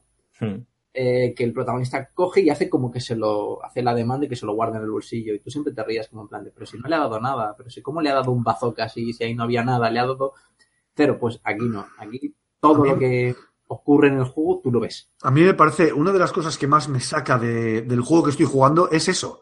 Es que entre animación, o sea, entre escena, escena- plano y plano, eh, haya, no haya una animación, sino que se corte. Por ejemplo, pasa mucho en juegos donde tienes que pilotar algo, o un coche, o un robot, o una nave. Te llegas a la nave y de repente, ¡paf! es como un fade, un fade out y ¡paf! y apareces dentro de la nave o lo que sea. Eso a mí me tira para atrás. O sea, La yo, Sí, sí, o sea, llega un momento incluso en el que me planteo realmente si seguir jugando porque me toca los cojones, porque rompe con toda la eh, con todo el ritmo del juego, tío, y pasa en un montón de juegos. Entonces, hay muchos en los que se ve la animación. Te voy a poner un ejemplo, ¿eh? El Los Planet de Capcom tenía una animación, tío, para subirte al bicho, al, al, al vehículo. Coño, le da continuidad a la escena, coño, no tienes que cortar. Y yo creo que eh, aquí Rockstar han sido, han dado una lección maestra, pero como la copa un pin a todos los demás, que por ahorrarse cuatro animaciones de mierda, te hacen un juego que dices, joder, es que te saca completamente. Yo, Pero es vamos, complicado, ¿eh? O sea, quiero decir, yo estoy con el, siguiendo el ejemplo de Julen, por, porque así pues está la maravilla de que el oyente lo descubra. En el fondo no aporta nada cerrar la tapa, poner el pasador, eh, poner el otro pasador. No, en realidad, a mí como jugador no me está aportando nada. Yo ya he hecho la misión, ya he cargado las cosas, ahora tengo que montarme en el carro y irme al punto B o el punto C donde sea Y es lo que quiero hacer. A ver, no, tampoco es que le lleve mucho tiempo a Arthur hacerlo, le lleva pues lo que nos llevaría a nosotros a hacerlo en realidad, ¿no? Es decir, cinco segundos. Pero, hostias, es que lo ves. Pues nosotros somos muy enfermitos de fijarnos en esos detalles, ¿eh? O sea, Sí, pero- eso es cierto. Pero Eso es porque, cierto. tiene- porque el juego es así todo el rato, tío. Es que es una bañada. Entonces, esto, esto al final es algo que, que al jugador ocasional de tengo media hora para jugar, Lo puede echar para atrás. No No, porque tampoco te, no te saca. No, no, no te Ah, no, no, no te saca. Pero es un juego que, como digas, le voy a dedicar 15 minutos a una partida rápida. No haces nada. No, no, estás, estás no, jodido. No, No haces nada. Los 15 So- minutos que pierdes en buscar el caballo, ya está. Eh, Efectivamente, en acariciarlo, sí. o lo que sea. Mira, me pasó una, una cosa de esto de las animaciones, ¿no? De que el juego está súper, esto, de petado. Eh, me encontré a un harto, no voy a explicar nada más, y p- me puse a pescar con él, pum pum, y pesqué un bicho, tío, pero un animal, pero eh, enorme, pesaba 8 kilos, una máquina gigantesca, y claro, eh, el resto de peces se los guardaba en el zurrón. Digo, ¿qué pollas va a hacer con esto? Porque como Sí. se guarda en el zurrón a lo Guybrush Threepwood, que se guardaba un, un sabueso, tío, en, en, en la chaqueta pirata, pues ya me quedaba muy loco. No, el hijo puta de él lo coge, claro, eso pesa, no puedes ir tampoco muy rápido, vas como cuando llevas, yo qué sé, pues un, un gamo o cualquier cosa de estas, tío, y lo deja en el, lo tiene que apoyar en el caballo. Un bicho de 7 kilos, enorme y tal, ¿no? Es decir, es que, es que tiene mil chorradas, mil detalles súper pensados que otros juegos, pues porque no tienen los recursos o por economía del tiempo también y economía de, de juego, pues deciden, oye, sobre, se sobreentiende, hay ese pacto con el jugador de, oye, mira, chico, pues no te voy a poner la animación de subiéndote al mecha, porque tú das por hecho y te lo vas a creer que te- el personaje se ha subido al mecha y ya está, ¿no?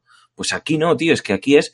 ¿Os habéis fijado cómo suben las escaleras, tío? Es que sube cada puñetero peldaño. En otros juegos, tío, eh, resbalan entre peldaños, tío. Aquí todos los puñeteros peldaños de, de todas las escaleras, tío. Es un juego que se nota que está pensado, por eso eh, sigo con tu conversa con tu pregunta, eh, Jogarto, y no sé lo que pensáis vosotros, que está pensado para ser muy contemplativo y no para eh, partidas de 15 minutos en la forma de andar de Arthur. Arthur anda lento, camina despacio. Y si Sí, estás en, en entornos cerrados en el campamento, En el el- campamento. va despacio. En el si campamento no puedes ni correr. O sea, si quieres correr, el tío, si aprietas el botón de correr, salvo que te salgas de la zona, digamos, de influencia del campamento, que ya es cuando ya se pega carreras, si quieres correr, el tío lo que hace es acelerar un poco el paso y es el ritmo, digamos, normal de otros videojuegos. Eh, aquí el, el Arthur siempre va andando muy despacito y al principio es muy desesperante. Yo ya me he acostumbrado y lo he aprendido a valorar así porque, como decía, estoy muy entusiasmado con el juego y estoy muy metido en él, pero puedo entender que mucha gente, como ha dicho Cormac, hostias, yo al principio decía, este hijo puta, ¿qué pasa, tío? ¿Es cojo o, o- coño, tío, que no cojo? Salta peor, salta peor que Nathan Drake del primer Uncharted. ¿Te acuerdas del salto de Nathan Drake del primer Uncharted que dices tú, No, madre? no me acuerdo. Que, que- que insulto a Lara ¿Por qué Croft, os ¿sabes? importa a vosotros? ¿Por qué os importa a vosotros tanto el salto, tío? Tú vas A mí, a mí sí, la a vida, mí sí. Claro, porque yo, la vida, tío. a ver, He yo soy, usado muy poco el salto en A este ver, yo, tú piensas que yo, yo me crié en parte con, con, con juegos que, que eran, son intrínsecamente jugabilidad y cosas como, no sé, os hace mucha gracia, pero Counter Strike, eh, Quake y este tipo de cosas que el salto tiene su propia, eh, forma parte de la mecánica jugable que es útil dentro del juego. Entonces, eh, es una manía personal que mira siempre el salto dentro de los videojuegos. Pero porque tú eres de la generación del bunny jump. Entonces, si No, pero hacer el sí bunny, tío, ya. Sí, del Strafe Jam y todas estas cosas, sí.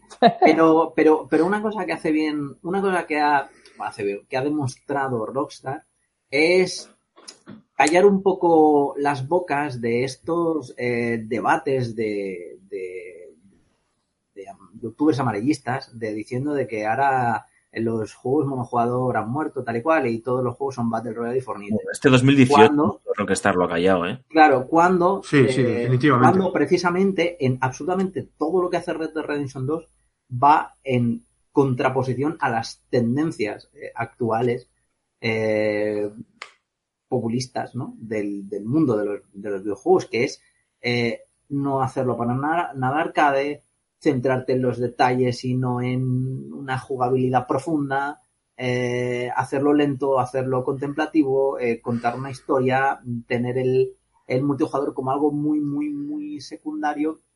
Entonces es un poco eh, demostración de que, de que ese sector del videojuego pues no está muerto y de que es, sigue siendo mayoritario y de que hay compañías pues que se dedican ahí. Y yo que me alegro. Sí, No, no, está, está claro. Oye, yo, hay, hay una cosa que me, me, me se ha pasado comentaros eh, cuando habláis del tema de, bueno, cuando hablábamos del tema de, de la, de, de la interpretación. Eh, evidentemente, localizar a, eh, al castellano este juego, pues es eh, imposible por- porque tiene millones de conversaciones, a pesar de que lo que hablabais de que cuando un NPC eh, has, has interaccionado con él, eh, luego te sigue contando la chapa, te la cuenta en inglés, eso ya no te lo subtitulan. A mí me ha pasado que, que se me pone a hablar uno después de haber interaccionado con él y ya no me lo subtitula. Le oigo hablar en inglés soltándome frases, pero eso no, no, Eh, no lo han subtitulado. Julen, Julen, hay dentro de las opciones, eh, puedes elegir cuándo te aparece. Tengo todos, sí, sí, sí, tengo puesto todos los subtítulos, sí, sí, sí. Pues será un y error. añadir la opción también, eh, me parece súper importante, de quién es el que está hablando cada cosa, porque Sí, claro, sí. al- o sea, que te ponga el nombre de, de la persona que está hablando, porque, ostras, Qué al horror. principio era un Cristo. Pero a lo que, a lo que quería ir con esto, y es que al principio decía Antonio que no han implementado nada revolucionario ni, ni han innovado en, en- no muchos aspectos. Pero mira, algo que sí le alabo el gusto a, a Rockstar, que no lo tenía el GTA y a mí me crispaba, es que muchas veces eh, vas, aquí vas a caballo, pero en el GTA ibas en coche y esas conversaciones que tienes que leerte eh, mientras vas conduciendo eran un Cristo. Lo hacen muy ¿no? bien porque eh, Sí. te deja poner la cámara cinemática, o sea, la cámara, si la cámara cinemática esta, eh, cuando, cuando vas por el camino, pones la cámara cinemática, va solo, él, él, cabalga solo sin tener tú que andar girando, jo, y te puedes dedicar tranquilamente con unos planos cinematográficos elegantes a leer tranquilamente la conversación que están teniendo. Porque al principio, hasta saber esto, eh, me he pegado alguna hostia contra algún árbol por ir leyendo la puta conversación. ¿Os podéis creer, os podéis creer que no he usado apenas la cámara cinemática? Jo, pues es una yo. Yo, Yo para el, yo para el viaje automático. Yo no uso tampoco el viaje autónomo. Es que yo voy andando en el puto juego y no, y no voy galopando con el caballo, os lo digo de verdad. O sea, estoy tan metido que digo, yo voy a ver, voy a un trote rápido, porque si no también el caballo me cago en su madre, parece que tiene dos patas en vez de cuatro, ¿sabes?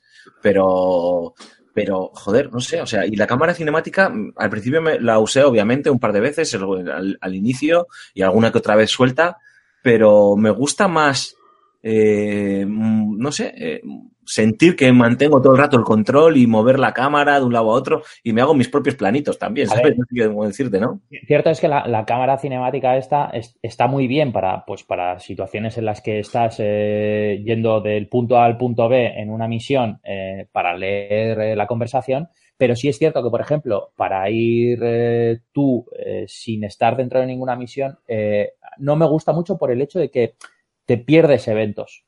Sí. O sea, te- como te corta las dos franjas, o a, a no ser que te oigas a alguien que está hablando, muchas veces a veces te lo, te lo, Lo pierdes. te lo pierdes. Pero bueno, oye, es un añadido que a mí, por ejemplo, No. yo que sé, para levantarte o para hacer eh, un viaje largo que dices, hostia, tío, tengo que ir al baño cuando me estoy meando horrible. Joder, pues esos ¿No os habéis que- todavía nosotros? Qué buena, yo ya me he soldado, tío, así me levanto. Una, una cosa, una cosa, una cosa, a ver si os ha pasado. Eh, ¿Habéis hecho la, la misión al principio en la que tienes que ir con el colega moreno este al bar y pillarte la gran borrachera padre? Sí, claro. Hostia. Vale, vale. ¿Quién se ha, ¿Quién se ha pasado el de Witcher 3? Yo. Yo. Vale. Pero vamos a hablar de spoilers, creo, ¿no? Y puede ser que hable de spoiler, pero sin hacer spoiler, los que, me- lo que se- los que sabéis por La- dónde voy. ¿Cuál de las dos? ¿Cuál, cuál puede ser La gran borrachera. la gran borrachera? Hostia, yo me quedo con The Witcher todavía, ¿eh? Pero es que esta me he reído mucho, tío. No, esta, a ver, la de The Witcher es que tiene un momento Es que es muy épica. muy divertido, pero, pero Esta es buenísima. muy gracioso. Muy peli del oeste. En Ha sido muy buena. las, yo... las- las misiones de, ¡Dani! Joder, qué grande. Y veía a todo el mundo. Oh, en fin. las, las misiones de Dándote las botas, tío. las misiones de, de la, la gran borrachera son típicas en juegos de mundo abierto. O sea, Sí, que, sí. que, que en, en, por ejemplo, en la saga del Elder Scrolls hay. Sí, no, a ver, aquí, Sí, Y sí, sí, Fallout sí, sí. y- aquí es otra misión tutorial de estas de llevas 15 horas de juego ya no sé qué y el juego te quiere enseñar que te puedes emborrachar, ¿no? Y es una puta misión de mierda de llévate a Lenny, tío, que está un poco nervioso y, y os mamáis como perros, ¿sabes? Y está muy bien hecha, la verdad que está súper bien escrita, es muy graciosa, es larga, porque la podían haber resuelto en, en un minuto, tío, y yo creo que esta misión dura 10 fácilmente. Sí, Ya. Sí, sí, o sea, es larga. Yo pensaba, cuando pensaba que iba a acabar, es como cojones. Sí, sí, dices, ¿y esto qué? Y de repente está meando, tío, de repente Arthur meando, tío. En, prim- en primera persona, buenísimo. Lo voy a poner en primera persona porque, porque, porque somos Rockstar y, te voy- y vas a ver, no te ves la chorra, pero ves las manos y, y ves el, el, el pis, vamos, la meada. Y, y es que hace, hace, no sé, es que es, es muy gracioso eso, ¿no? Pero Pero se le ve la pilila. mm, creo que no, No, yo he probado a ver, pero no. creo que no, Hostia, pero... Pues o la, Esto- tienen cogida por el frío, una de dos. Esto cuenta como spoiler, ¿eh? En Hitman 2 se le, Sí. veía, se, le, se le veía la pilila a los guardias. Es un spoiler de una misión, pero bueno, a ver, es, pues A eso, ver, Es al el- principio. el tema este. Y luego quería hablar, por lo que ha estado hablando Gambo, quería preguntaros, porque creo que es importante, no estamos hablando ni de la gestión de inventario, ni cómo jugáis vosotros, porque el juego te permite una configuración del HAT que obviamente no es revolucionaria, pero que sigue apostando por, por, ese camino un poco entre el realismo, la experiencia un poco más hardcore o, ese equilibrio que tenía Breath of the Wild, ¿no? En mi opinión, ¿no? De, y, y vosotros cómo, cómo configuráis? Para que la gente sepa, para que jugar todo sepa, puedes jugar con un- el HUD a tope de información, que tampoco es que sea eh, mucho, pero bueno, digamos que el mapa es muy grande y tienes toda la información súper detallada de lo que está pasando en el mundo y de cómo está tu personaje y demás en pantalla.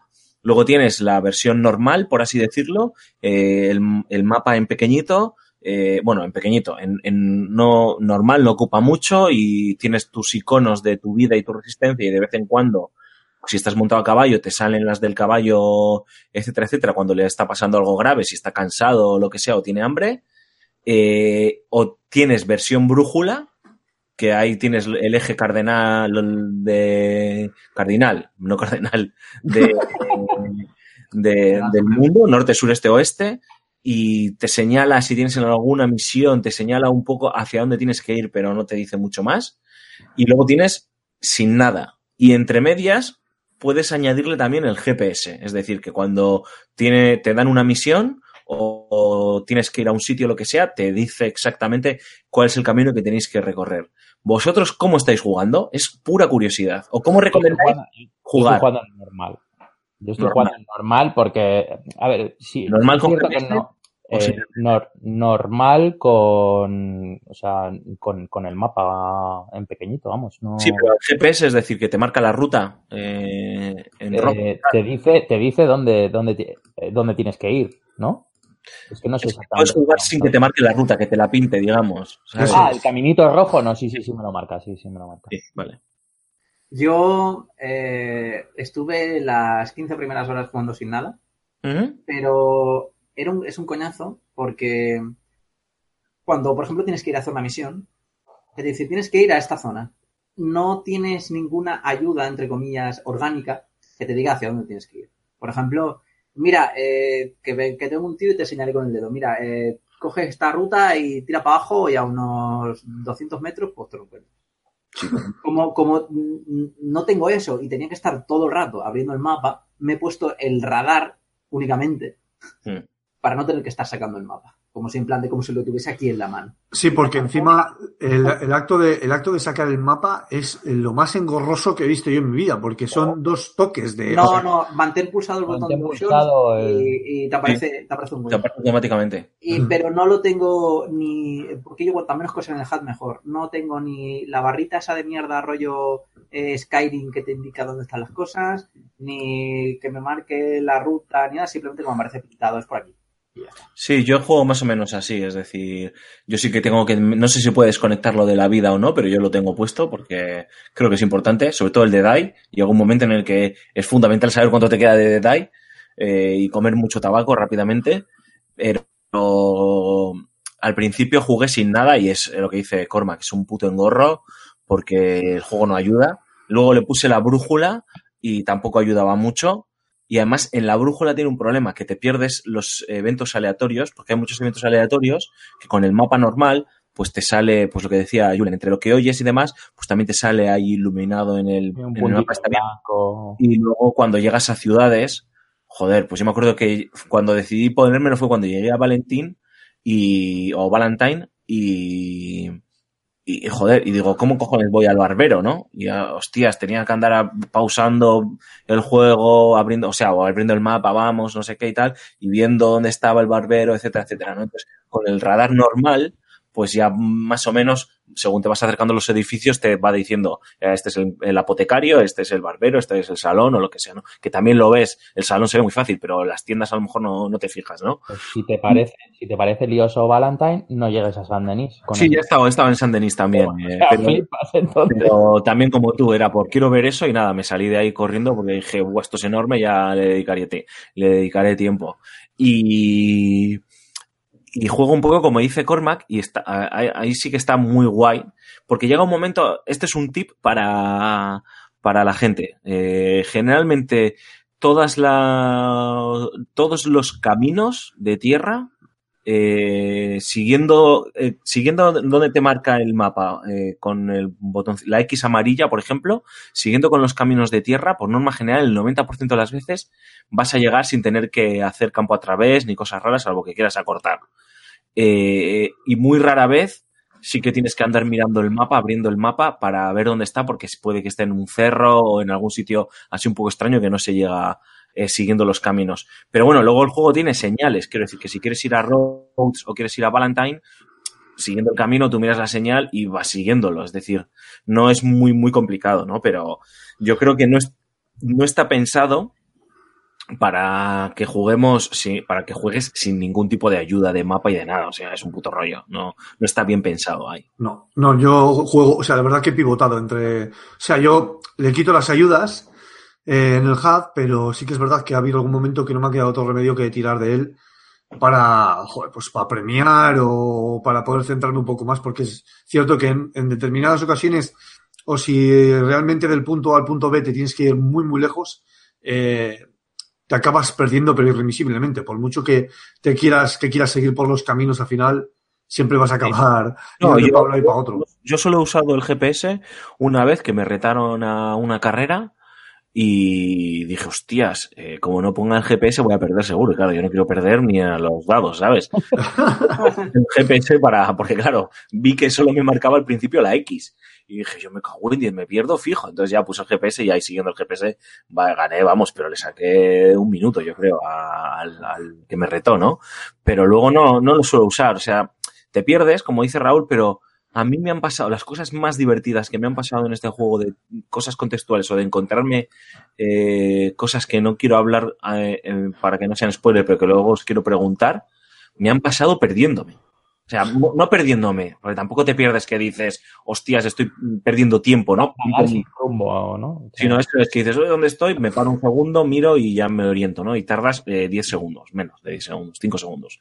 Pero ah, lo más divertido, o sea, es que el juego también busca eso, ¿no? Pero creo que la experiencia extrema sin ningún tipo de ayuda no beneficia, todo lo contrario, o sea, frustra.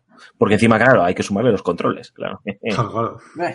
Oye, ahora, ahora que, Alfonso nos ha dicho así como cómo jugáis vosotros, hay, hay otra, yo, yo tengo otra duda de cómo estáis jugando vosotros. Eh, el juego tiene como dos sistemas de honor.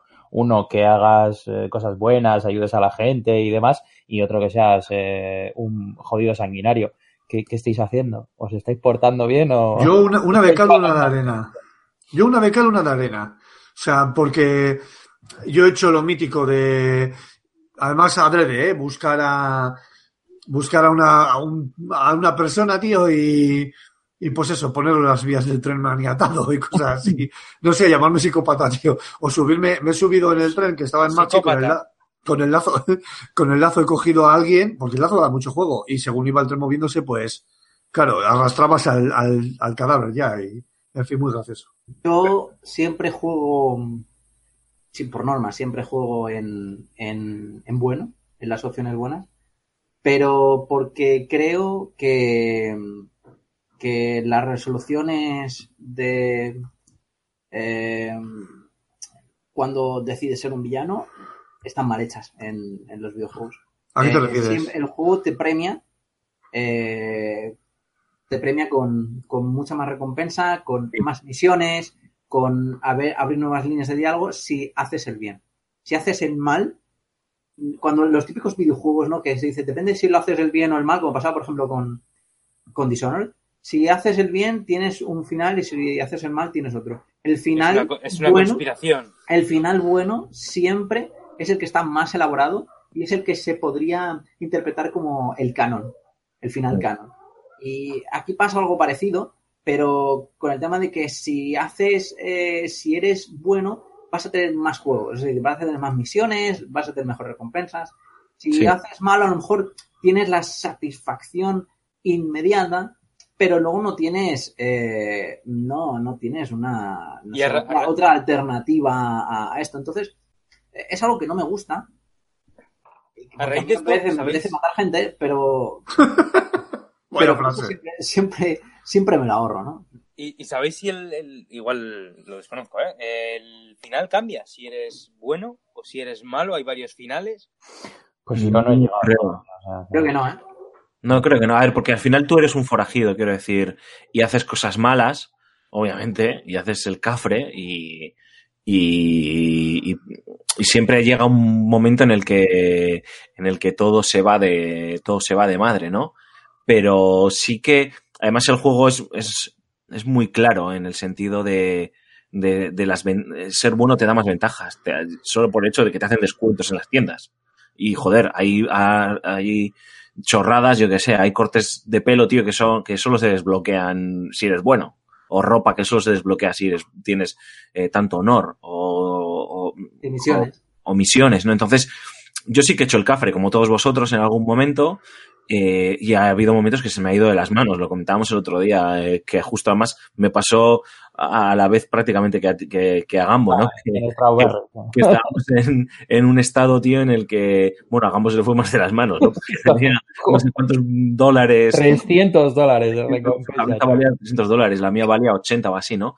Y, y el juego es perro. O sea, si eres malo, yo, yo, he probado a, a, ser, a ser malo un, tiempo largo, una hora o dos horas de juego, eh, y el juego es muy perro. O sea, si eres un cafre y tienes eh, una recompensa bastante alta por tu cabeza, cuando llegas a ese estado, o sea, tú si cruzas la frontera y vas a un estado que no hay recompensa por tu cabeza, no pasa nada. A lo mejor la gente por tu honor puede saber y te, se puede comportar de una manera o de otra, te puede, puede hablarte de una forma o de otra, evidentemente, pero no, no pasa nada. Pero si vuelves a ese estado y, sin, y no sin querer, y estás cazando y disparas eh, el rifle, no te digo una flecha, disparas el rifle, eh, puedes alertar a los cazarrecompensas que pueden estar por la zona y van a por ti, te tienden emboscadas, eh, hay patrullas de, de los Pinkerton o de los Sheriff o de la Sheriff, sí, de la zona eh, persiguiéndote y joder, eh, no, te da, no te da tregua. Eh, A mí me vinieron 16 cazarrecompensas a la vez. Cállate. 16. Esas son, muchas estrellas. O sea, no, no, no, y es, y es a raíz, eh, que es, es algo que no entiendo, o sea, a raíz de una misión de la historia eh, en la que... sí, pero puesto- se te tuvo que ir ahí mucho, tío. No sé, tío. A ver, o sea, es muy lineal la misión. Tampoco es que digas. eh, de, de hecho, cuando empieza un tiroteo, si os habéis dado cuenta, los civiles suelen desaparecer. Se meten dentro de las casas o tal. Sí, pero en esa cual- misión yo creo que hay un momento que hay muchos civiles, tío, y yo creo que tú ahí te pusiste a matar a todos. No, no- no te lo puedo decir, ¿no? O sea, no sé de no- dónde, pero me he sacado un bazooka, voy a probar. No, no recuerdo. Yo sé que fue una ensalada de tiros brutal.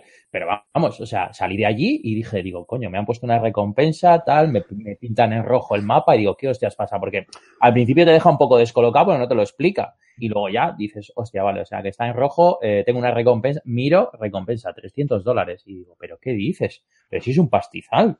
Sí, al principio como un perro. Ahí, de hecho, ahí fue cuando dije, digo, yo aquí voy a tener que ser un Jedi porque un Sith no, o sea, no, no, no renta. Y, y ahorrar como un perro para quitarme la recompensa, porque es que era atosigante. Eh, como estés por la zona, los cazarrecompensas eh, te vienen que flipas. Y ya Sí, digamos, además- se me- Además, no creéis, esta es una opinión, ¿eh? yo, que cada uno juegue como, como quiera, ¿eh? faltaría menos porque el juego encima te lo permite, pero ¿no creéis que por cómo está escrito el personaje de Morgan, eh, en el fondo, o sea, a ver, es un forajido, hace cosas malas, asalta diligencias, asalta bancos, etcétera, etcétera, pero también se cree que está haciendo el bien, por un lado, y luego encima es un tío que, eh, eh, joder, eh, no sé quién lo ha dicho antes, no sé si Julen, tío, o, o, Cormac, que sí que se le nota pues que es un, no es un tío que esté versado, ¿no? Que sea un tío letrado, pero que es un tío sensible. O sea, a mí me flipa leer las entradas de, de su diario, ¿no? Porque demuestra las contradicciones del personaje, las dudas que tiene.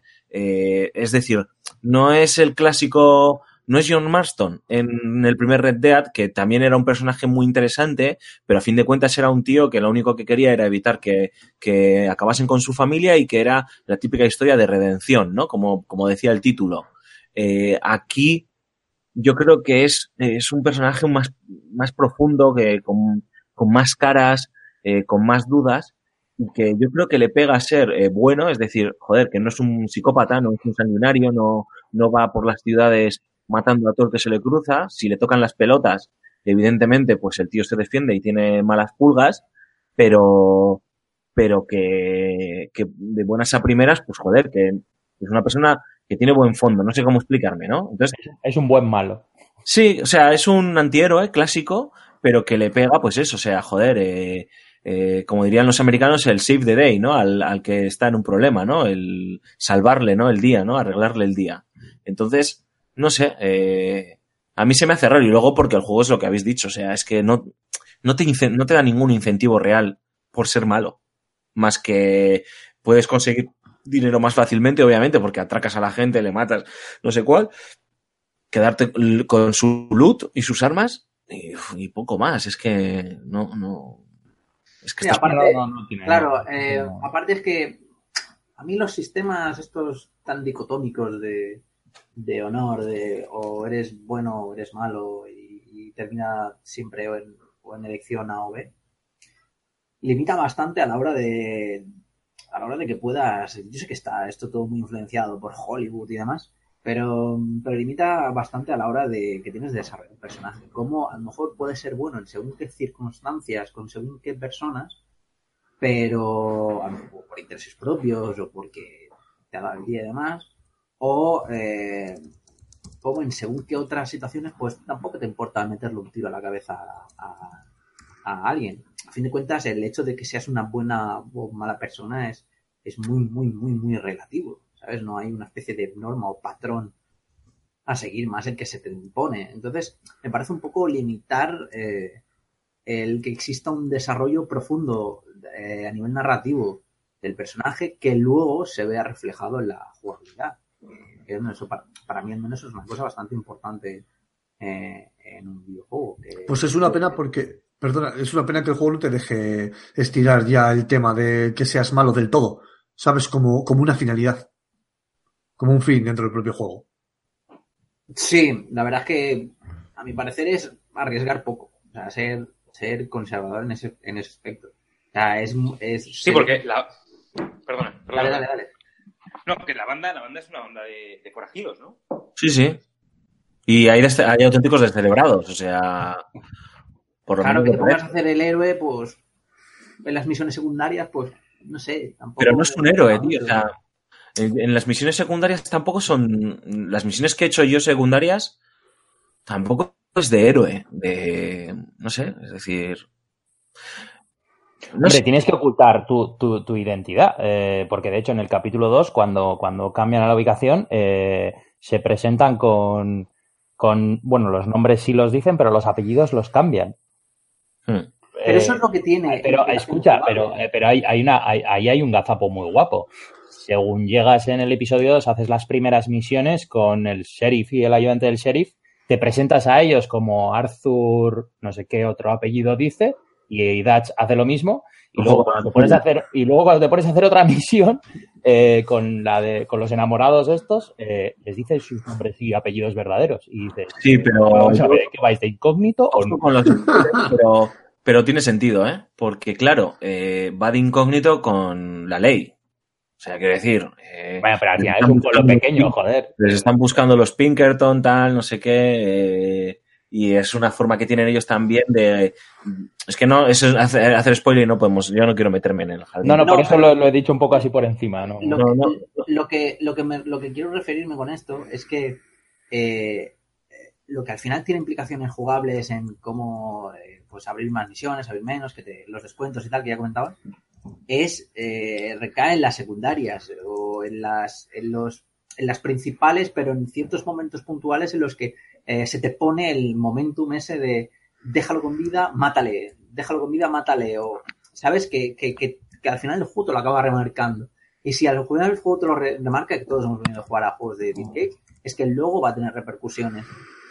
O sea, esto es- el juego te indica cuando algo va a ser eh, o no o no importante. Ahí es un poco cuando quieren jugar con esa dicotomía y, y no sé, como que en plan, bueno, pues ahora, ahora, ahora que quiero ser bueno o, quiero ser malo, un poco, no sé, por meterle esos tintes de, de, de, de rol, de elige tu propia aventura, que acaban siendo la misma dicotomía de bueno y malo de- de- de- de siempre, no lo sé.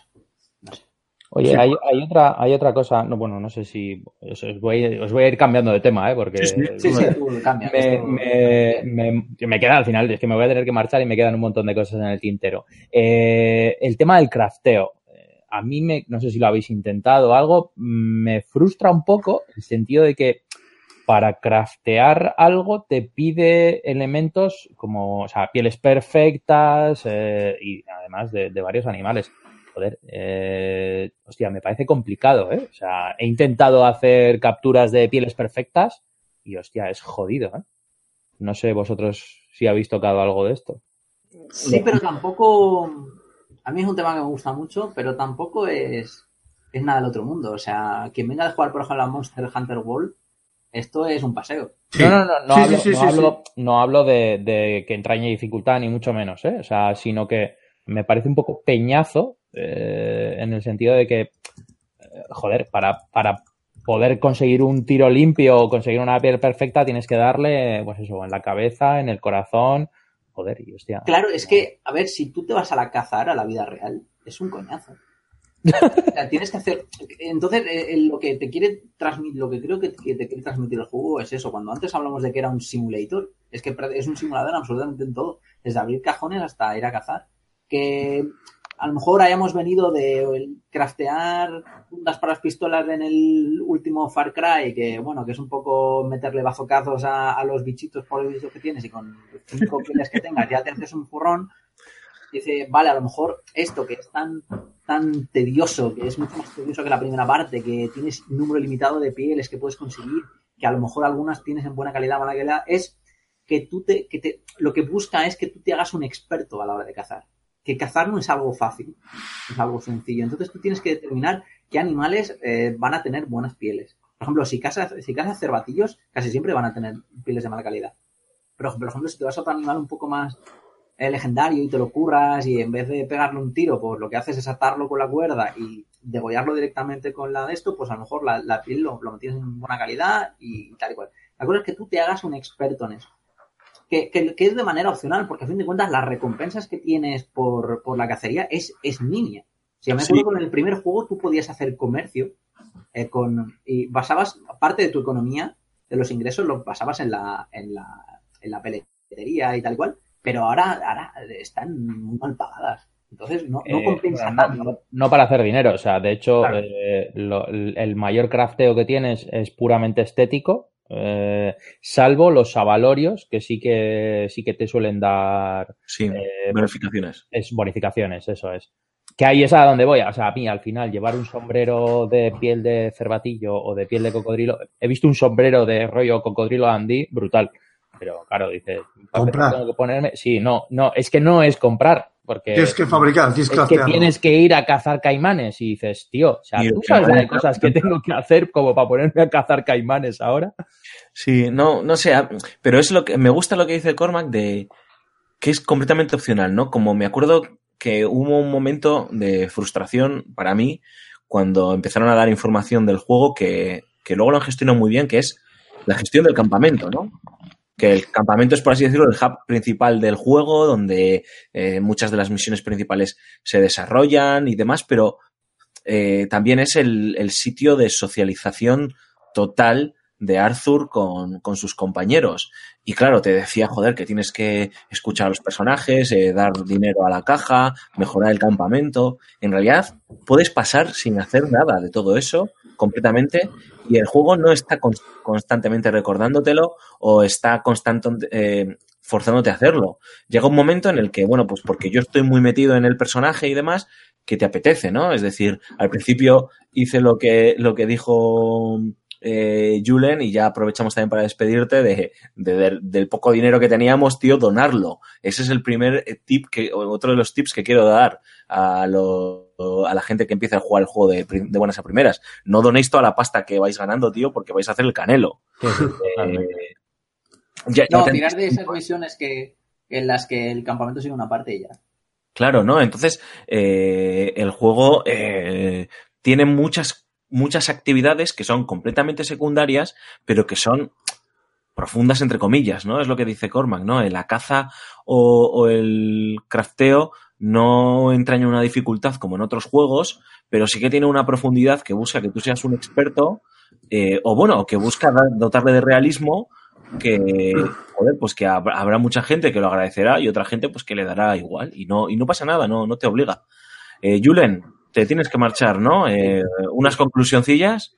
Es un juegazo, lo mires por donde lo mires. Eh, se pueden sacar cosas malas, seguro, está, está claro, y, y, saldrán más todavía, pero a mí me parece un juegazo. No creo que a nadie al que le haya gustado el primero haya quedado decepcionado con el segundo. Eh, así que eso ya es, ya es un gran paso.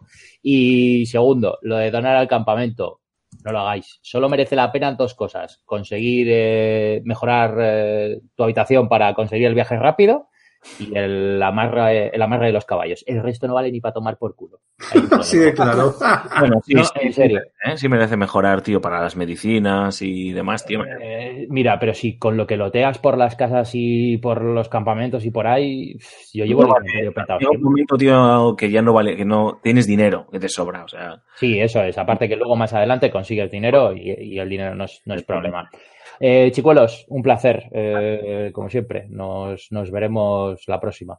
Hasta luego, eh, Roberto. Tú un también, saludo. Tú también quieres, tienes que escapar, ¿no? Tienes responsabilidades. Roberto no nos escucha. Sí, sí, sí, yo también tengo, ando, ya es la hora, ya me están llamando. Hay que escapar. A, a, a cenar y tal. No, no, no, pero tengo que marchar ya, ya es hora. Eh, yo no voy a hacer una conclusión porque como sabéis que ya he no he jugado todavía, sí. lo dejo ahí pendiente, pero sí que os voy a hacer una petición. Y es que al sí. final, de, al igual que han hecho Alfonso y Julen, que hagáis un, una modo de conclusión para aquellos que no lo tenemos todavía y esperamos o comprar ya. Eh, vale. Simplemente la recomendación. Y os oigo cuando mañana. Vale, un abrazo, tío. Un saludo. Gracias, chicos, y un placer estar con vosotros otra vez. Hasta luego. Bueno. Vale, pues eh, yo me gustaría añadir otra, otra cosa más que creo que es vale. importante comentar, chicos, que es el tema de la gestión del, del inventario, que creo que es interesante. Eh, no es tan flipada como hab habían comentado algunos compañeros en, en sus previews y en sus reviews, o sea, que parecía que había un componente estratégico de la hostia y, a ver, a verlo lo hay, pero bueno, que sigue la senda del realismo, ¿no? Eh, que es el que, joder, que no puedes, que no eres un armario de armamento andante. O sea, que puedes llevar dos pistolas eh, y dos armas largas, una al hombro y la otra en la mano. O sea. Y, y en el caballo. Recuerda que el caballo también sí. es otra. Es. Tiene las alforjas y ahí, y ahí, puedes guardar. Eso está el muy bien. es ¿eh? más armario que tú. Sí, sí, el caballo. Sí, de hecho. El caballo tiene todo. Está pero... muy bien porque las armas grandes son las que puede llevar el, el caballo, el sí.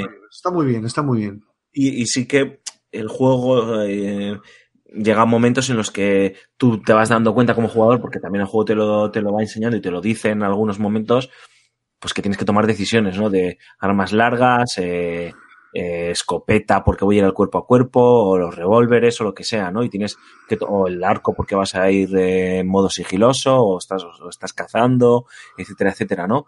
Y tienes que tomar la decisión de llevarlo o no llevarlo encima. Si no lo llevas encima, si te has confundido de arma por lo que sea, La has cagado. de Zopenco, o no las, o no las tienes eh, en buen estado y se te puede encasquillar en algún momento o romper, que a mí me ha pasado, y es un coñazo, eh, tienes que volver al caballo. Y claro, hay veces que dejas el caballo lejos o, o lo has espantado porque puedes espantarlo para, para eh, que no le dispare ni muera, porque claro, los caballos tienen muerte permanente y si, y si palma, eh, la has liado, tienes que volver a coger otro caballo, volver a, a, a estrechar el vínculo con él y demás, ¿no? Y es un, y es un proceso un poquito, un poquito largo. Y, y bueno, yo al principio me pensaba que iba a ser, iba a tener un componente más táctico el juego. A ver, a ver, es un juego de acción en tercera persona, ¿no? Y no es un Rainbow Six. Pero como te explicaban lo de la gestión del inventario, las armas, tal, pues joder, no me llevé un chasco porque tampoco es eso, pero sí que dije, joder, tam, o sea, no sé, está muy bien, es muy realista, pero bueno, eh, si te confundes de arma tampoco es nada grave. Quiero decir, probablemente vas a solucionar el tiroteo o el encuentro sin muchos problemas porque tampoco es un juego muy difícil, por norma general. No, no, y además, no, yo no esperaba absolutamente nada de, del gestor de inventario. O sea, no sé, no, no esperaba algo rollo Resident Evil 4. Ni, ni No, nada. además es un juego que le hace muy. O sea, el tema de, de las coberturas, por ejemplo, en ese sentido no lo hace mal.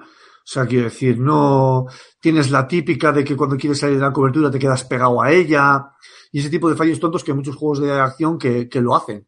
Yo creo que está muy bien solventado e incluso el escenario está muy bien implementado y según en qué, qué materiales esté parapetado el enemigo, eh, puedes incluso atravesarlo con la bala y, darle igualmente, porque a mí me ha pasado también. De no verle, empezar a disparar y no te hablo de romper el, el, lo que tenga el delante, una caja, por ejemplo, romperla y destrozarla entera. No, no. O sea, simplemente agujerearla y darle. Y va- eso, vamos, detallitos, pues los típicos detallitos de Rockstar, que, que están bien, que están, lo han hecho muy bien. Y, y si lo que has dicho tú antes, Alfonso, si lo único que tienes que tener en mente, ¿qué es lo que vas a hacer? Si te vas a ir a cazar, pues no te olvides de coger el arco y si te vas a ir a, a la guarida de los bandidos de turno, pues en vez del arco, pues coges la, el fusil ese pesado que tiene y ya está. Sí. O sea, es que no hay más gestión. Sí, eso es. A ver, te puedes confundir. La, luego otra gestión importante es la de la de tener tus armas un poco a punto. Cuando ves, o sea, hay cuando tienes encuentros aleatorios, pues te pillan bragas, pero hay momentos en los que, joder, vas tú a meterte en un fregado porque la historia lo requiere, ¿no?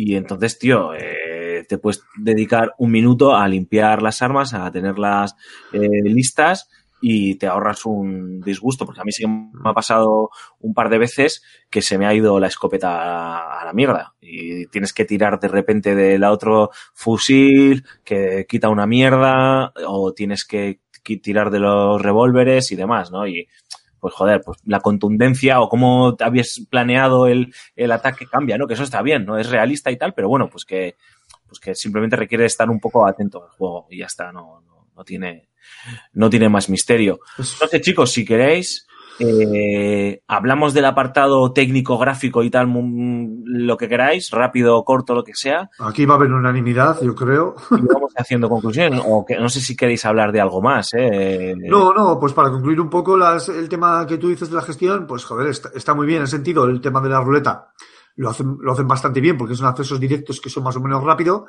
y, y ahí lo hace muy bien el juego. Y eso como conclusión, y luego ya nos metemos si quieres en lo técnico, vamos a darle. A mí, una, sí, una de las cosillas, para terminar, una de las cosillas que me, que me está gustando, aunque luego solamente que la gente le encontrará un truquillo, es que, por ejemplo, en el tema del gestor de inventario, no permite el hecho de que eh, tú est- estaques o, bueno, abuses de, por ejemplo, del, de la caza. Eh, tú solo puedes llevar un número limitado de, de carne, de grasa y de pieles Y eso lo que impide es que estés, te dediques, por ejemplo, 100% a ello, te estés, por ejemplo, 6 horas jugando únicamente a eso, y te hagas con un loot de, de pieles y demás eh, fácil, con- rápido, con el que te haga rico o desbloquees todas las, todos los accesorios en el momento y que de alguna manera rompas el juego. O sea, eso, es- eso yo creo que es bueno, porque a fin de cuentas cuando un juego pues, de estas características se rompe con que algún jugador le pilla algún truco con el que consigues 10.000 de oro en 10 minutos, pues, pues pierde un poco la gracia. Ya, ya, ya. No sé, así queréis. a- a- yo he dicho lo del apartado técnico, que como decía Rulo, ahí va a haber. Ya hemos hablado animaciones y tal, pero bueno, pues añadir otro tipo de comentarios. Yo creo que va a haber unanimidad y hacer conclusiones. o- pero no sé si queréis resaltar algo más también por el camino, que nos hemos podido. Es que es un juego tan enorme y que tiene Ya, es que. Que me da miedo también. No, no. Yo creo que es el, es uno de los primeros efectos wow que tienes cuando, por ejemplo, estás en la primera zona, que es que está nevado, y ves la- las pisadas, Sí, o las marcas. O brutal, brutal. A mí me ha recordado al inicio un montón a los ocho diosos. Sí, sí, sí, sí, sí. Cómo cuesta andar en la nieve, el Sí. caballo no anda muy rápido, las pisadas. Eso está muy bien, pero a mí hubo un momento que me voló más la tapa de los sesos, que es cuando empiezas ya a descender de la montaña y es el pronólogo al principio, no, no es un spoiler tampoco, que aquí si no es que nos tenemos que poner muy exquisitos. Y entonces bajas, digamos, de, del techo de nubes que había lo, lo- y no te permitía ver el horizonte, entonces tú ya lo bajas y se abre ya el mapa, ¿no? Y empiezas a verlo y ese primer impacto de, hostia, la distancia de dibujado de este juego es muy loca, porque además no es distancia de dibujado que veas bien, se ve bien el horizonte, no, es que se puede ver a lo lejos la casita, cómo ha- hay una, un, un carromato que sale de la casita y se va a no sé dónde, o se ve el humo de la chimenea que va saliendo, o las luces si es de noche o está anocheciendo, a lo lejos, y el juego eh, eh, se mantiene completamente fuerte, ¿no? O sea, eh, no, no, no, no es estable lo que quiero decir, es decir, coherente. Sí, que no hay a lo mejor un popping exagerado o, o, Sí, o eso algo que pasa en otros mundos abiertos que ves solo un horizonte limitado, el resto está cubierto con una niebla muy pixelada y a medida que te vas acercando van apareciendo las cosas. No, no, que es verdad que la distancia de dibujado es muy, Es muy, muy loco. Y, Sí, a, sí. nivel, y a nivel técnico, me gustaría añadir, y yo ya termino en este apartado, que para mí es lo que más me impresiona, eh, o de lo que más me impresiona, porque podríamos hablar de muchas cosas, de las partículas, tal, etcétera, etcétera, es la gestión, obviamente, de la iluminación y de los entornos a la hora de crear ambientes. O sea, la niebla de repente eh, en un atardecer o en un amanecer en el bosque o en el bosque cerca de un lago y, y- y cómo eh, esa niebla no te permite ver muy bien lo que está ocurriendo eh, eh, a tu, en tu entorno o, o cómo se forma, solo he visto un par de tormentas, la verdad es que no he visto muchas, pero cómo se forma una tormenta a lo lejos y luego se va acercando y van cayendo los, los eh, relámpagos al suelo tocando tierra y demás.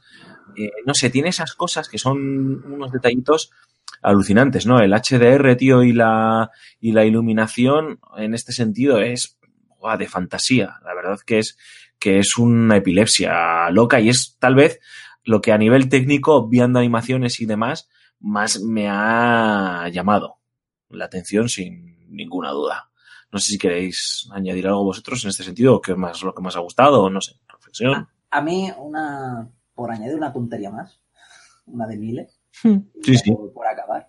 Eh, una cosa que me dejó muy loco, que es una tontería, pero que, que, bueno, que forma parte de la subjetiva ¿no? de cada uno, es eh, la animación de las animaciones de los caballos. Ya no solo en ya, aparte, ya no solo en general, sino cuando, por ejemplo, están cambiando el terreno. Cuando están cambiando el terreno en el que, en el que van, eh, es, no sé, una pasada cómo el caballo empieza a inclinarse, por ejemplo, cuando tienes que subir un- una, una pequeña cuesta, que empieza a ir más lento, inclina así, la, eleva un poco la, la- la espalda, como que hace como que le cuesta. Cuando cambias, por ejemplo, de, de la ruta normal a, a- a la pradera, cuando te pierdes un poco y te metes entre, Hmm. entre los Sí, bosques, eh, eh, que se siente realmente eh, esos cambios ¿no? de, de, de- de ritmo y lo hacen, no sé, muy, muy real, muy, muy, muy orgánico. Incluso sufres un poco por el caballo, en plan de tío, que te estoy haciendo subir por aquí y tiene una cara de. y encima se queja. Sí, eso es la hostia, el sonido, es que los sonidos, todo es una locura. Rulo, cuéntanos, tío, eh, tu opinión.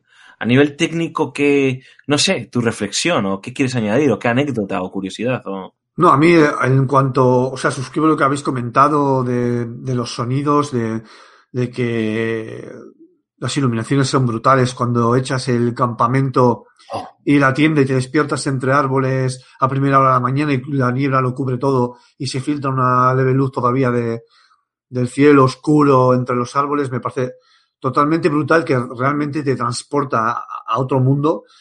Y luego el hecho de que el caballo sea un tamagotchi en sí mismo, que tengas que cuidar y alimentar, pero de forma obsesiva, Sí. me, parece, me parece totalmente brutal. Pero a mí lo que me ha dejado muy loco es, eh, es el tema de los, de los ríos. O sea, son los fluidos.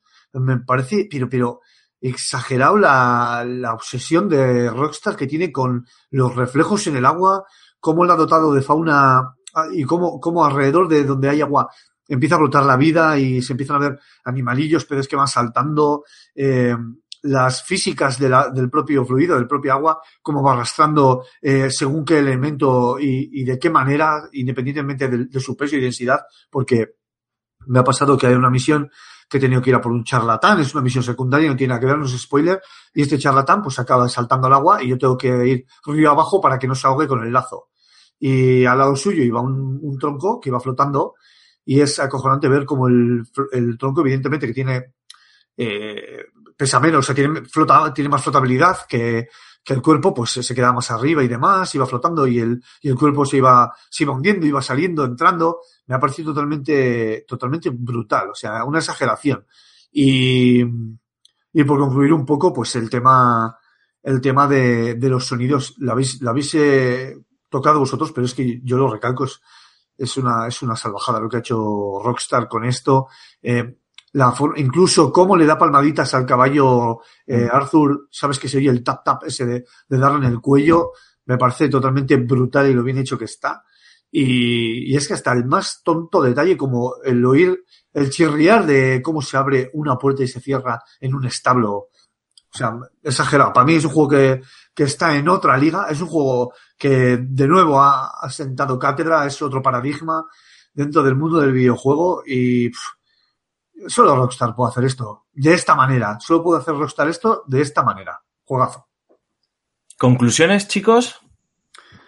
¿O queréis ah, añadir algo más? No, sí. ¿Algún apartado más? Co concluyo y termino. Para mí es un juego que tiene un pie o medio cuerpo en la siguiente generación.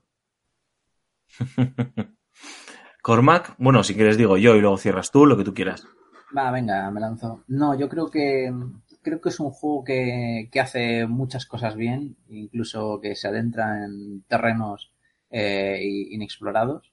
Yo creo que por el mero hecho de si te, si te interesa o si te gusta el mundo de los videojuegos y disfrutas jugando, eh, nada más que por el mero hecho de ver hasta dónde han llegado con la creación de un mundo mm, real o tan orgánico y tan a nivel de, de detalles, merece la pena al menos echarle un vistazo. Pues a mí me gustaría decir que no me, no me atrevería a decir, porque no me lo he pasado todavía, le he metido muchas horas como mis compañeros, y, y, y porque además este tipo de juicios tan, tan rimbombantes de revolución y demás, pues joder, requieren su pozo, ¿no? Y requieren, oye, su reflexión. Y ahora estoy enfrascado en el juego, estoy emocionado, estoy disfrutándolo y no tengo, no tengo una visión imparcial, ¿no? Eh, pero sí que eh, saliéndome de no soy capaz de, de si de si es eh, revolucionario o no sí que me gustaría decir que es un juego que eleva su género no o sea que que ha hecho envejecer otros juegos de ese mismo género de bueno ahora ya lo de los géneros es tan complicado porque todos los juegos prácticamente son hijos bastardos de de alguno de dos o tres géneros no entonces pero bueno para que nos entendamos no del mundo abierto ha hecho envejecer este año a los juegos que han salido este año, ¿no? Ya no hablamos de los que salieron el año pasado hace dos, ¿no? Juegos de, de, de, de, de este 2018 que se ven reflejados en este Red Dead Redemption y en algunos aspectos pues ya parece que son juegos que tienen dos o tres años, ¿no? Y solo se han llevado semanas o meses de, de diferencia, ¿no? Y es un juego que, que sobre todo hay que vivirlo, hay que experimentarlo, que por mucho que lo leáis, veáis gameplays, os lo contemos, eh, la magia que tiene es el, experimentarlo, el, jugarlo, el, vivirlo, y, que además premia eh, un poco el afrontarlo de manera sosegada, si quieres, ¿no? Es decir, oye, pues voy a hacer esto y, y a ver qué pasa. Y el juego, pues, joder, hace que ocurran cosas, es que, que haya magia, ¿no? Y sobre todo eh, ha dotado de vida eh, el mundo, ¿no? Te da la sensación de que siempre se ha dicho, ¿no? El, no, es un mundo muy vivo y tal, y mm, había muchos NPCs que se movían de un lado para otro y ya está, ¿no? Aquí sí que te da esa sensación de que no necesita que haya muchos NPCs, de hecho, pues a lo mejor hasta que llegas a Rhodes en el tercer episodio, pues los entornos en los que estás, pues no tienen muchos personajes controlados por la inteligencia artificial, pero sí que te da la sensación de que son personajes que tienen su vida, que les ocurren cosas y a los que tú de una manera u otra puedes influir, ¿no? Con interacciones muy nimias o con interacciones muy profundas, ¿no? Y que generas cierto impacto o cierto pozo en el juego, que no tiene por qué ser un impacto súper profundo de estás salvando la galaxia, ¿no? Simplemente, pues bueno, una consecuencia muy pequeña, ¿no? Como, eh, no se me ocurre ahora, ¿no? Bueno, pequeña o importante, como que puedes matar a alguien, ¿no? Y ese personaje, ese NPC ya no está, ¿no? Y, y te puedes perder todas las interacciones que a lo mejor tenía el juego eh, preparado para ti. Eh, para mí esa sería la gran recomendación, ¿no? Lo que nos preguntaba Jogarto, ¿comprar o no comprar? Eh, evidentemente, pues siempre dependerá de el bolsillo de cada uno. Dios me libre de decir qué juegos hay que comprar o qué juegos hay que comprar, pero me quedo con lo que dice Cormac. Si te gustan los videojuegos, aunque no sea tu género, pero si te gustan los videojuegos, cómpralo y te lo puedes permitir, obviamente, cómpralo porque le vas Sí, vecino. y te va y te va a sorprender. Te va a sorprender. A lo mejor luego no te gusta tanto, no te entusiasma tanto como, como a nosotros o como a mí, por, por no hablar por mis compañeros, pero estoy seguro que no te va a dejar indiferente. O sea, que, que, que vas a reconocer eh, todas las virtudes que tiene, que tiene el título y, y los defectos. Y los defectos que tiene, que tiene también. Vale, pues. ¿Queréis añadir algo más? Yo por mí, ya yo hemos creo que con hablado. ese, con ese speech tuyo podemos ya cerrar el, el tema que, lleva, que, el- que llevamos ya bastante rato. Yo creo que podemos tirarnos hablando 5 o 6 horas más.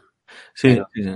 Pero no, no. Nos tenemos que, tenemos que pedir una de estas cámaras del tiempo de, de Dragon Ball. Hiperbárica y chunga de Sobre estas. todo el juego tiene un problema, es que ya no, no, no vas a contar lo que ya se ve a nivel técnico y tal, no sé qué. Es un juego que, que mola mucho, pues comentar tomando unas birras y contar. Yo tengo ganas de que terminemos el programa para contaros algo que os he escrito, que os he escrito por el chat privado, eh, para comentaros, ¿no? Eh, porque tiene muchas anécdotas y muchas cosas y muchas curiosidades que molan, ¿no? Entonces, es un juego que, que también se aprovecha, se aprovecha ahí de eso, ¿no? El, el volver a hablar de videojuegos como, como cuando éramos pequeños, ¿no? Y hablabas de lo que habías hecho en tal juego, lo que te había pasado, lo que sea. ¿no? sí, efectivamente. Pues no sé, Cormac, tú mandas, tío, ¿qué es lo que toca? Pues nada, ahora toca, como ha sido un debate largo, denso y sin pausas, eh, paramos un par de minutitos eh, para que bebamos un vasito de agua y, y pasamos a la última sección, que es la sección de tiempo. Vale. You battled hard, the war is won. You did your worst, you tried your best. Now it's time to rest. Now it's time to rest. See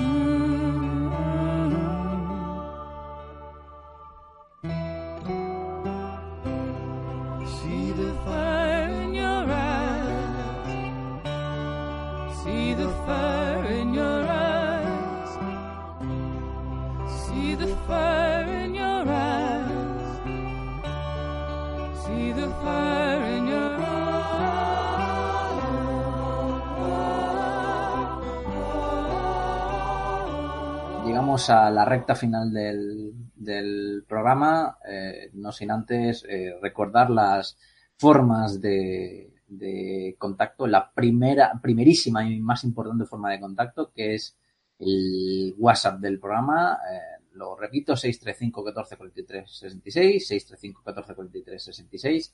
Ya se ha convertido en una costumbre dejarlo para el final del programa. y esto es porque no dije Jaimar.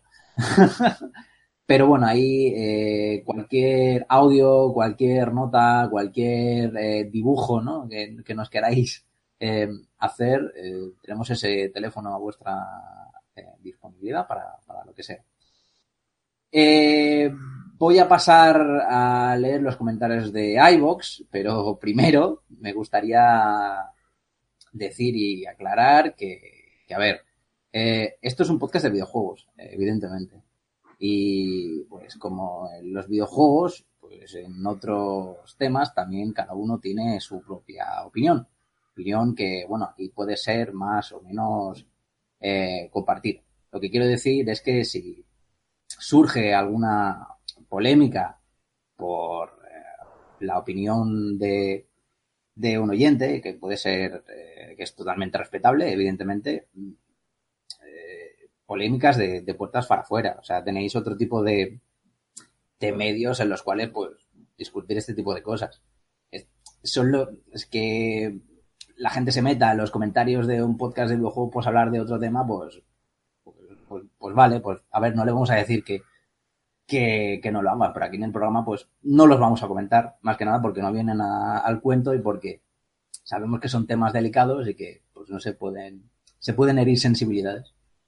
Y nada, dicho esto, eh, comento eh, algunos comentarios. Eh, tenemos el comentario de Mixtron que dice, me ha encantado la parte de esto luego lo corto y jamás lo cortó. Y escuchamos los entresijos.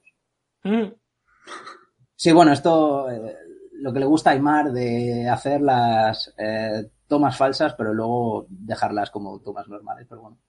Es para que, no sé, os riáis un rato y veis que eh, los fallos del directo, que tenemos fallos cada dos por tres. Y ese tipo de cosas. D23 dice, buen programa, muchísimas gracias por, por los halagos. Y Hipeados Game dice, buenas colegas de podcast. Me gustó el análisis de Soul Calibur 6, aunque a mí en particular me ha decepcionado. No es nada que ya no hayamos jugado en Soul Calibur 2 o 3, y gráficamente, para ser 2018, hay otros juegos de lucha que lo han superado. Una lástima, esperaba mucho más. Saludos. A ver, el tema de, de los... Yo imagino que Raúl estará de acuerdo conmigo en esto, el tema de los gráficos en los juegos de lucha. eh, nunca hay a nivel técnico, a nivel gráfico, nunca hay referentes muy, muy altos. Pero ni en este, ni en este tipo de juegos, ni en, ni en otros en los cuales eh, el pilar fundamental se base en, en tener una jugabilidad tan compleja que requiera de, de, una estabilidad, por ejemplo, a nivel de frames y tal, que son juegos que tienen que ir eh, fluidos y ese tipo de cosas por, lo- porque son, están orientados al competitivo y demás.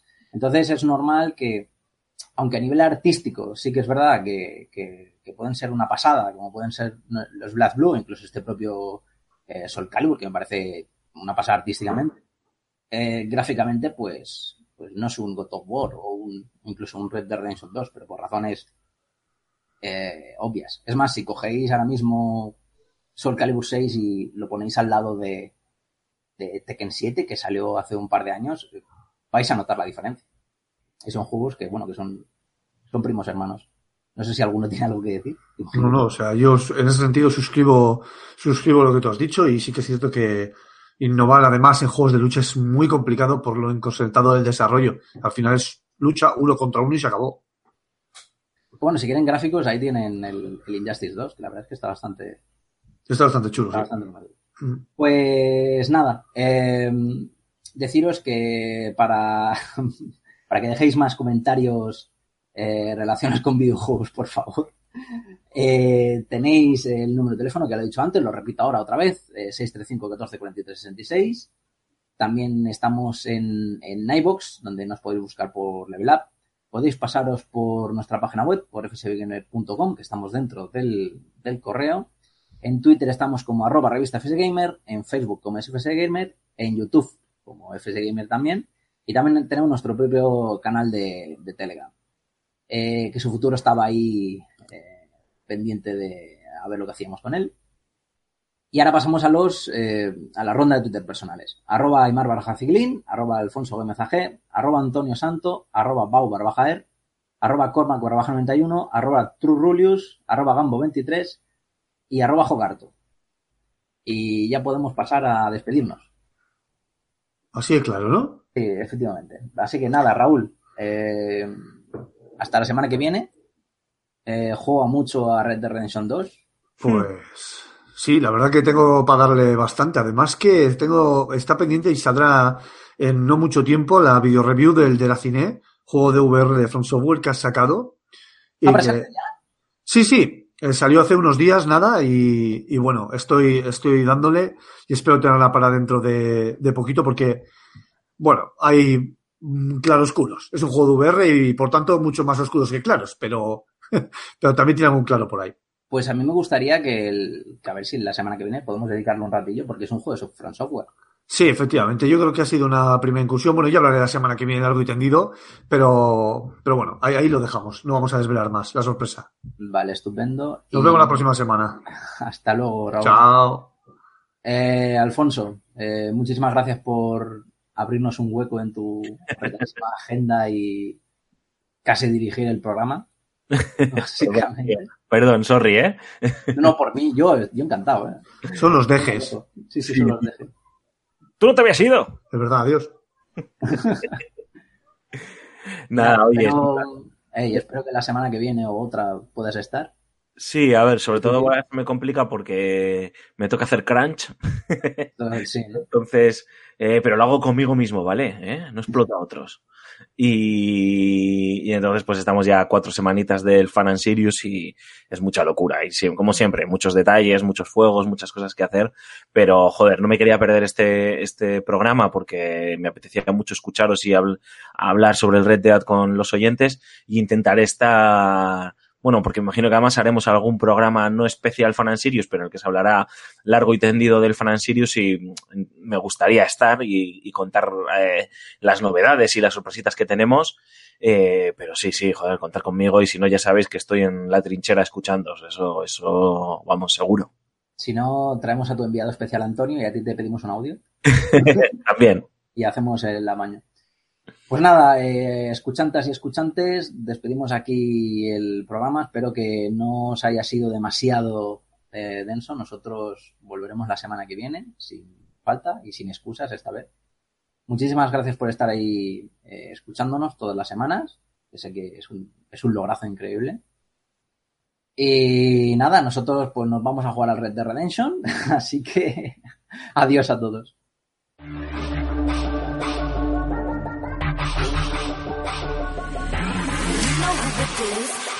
around again. We want a dose of this right now. It's KDA. Uh. I'm a goddess with a blade. Story time on the eater. 믿지 못하게. Loud, loud, loud, loud. I could take you to the top. 절대 멈추지 못해. 내가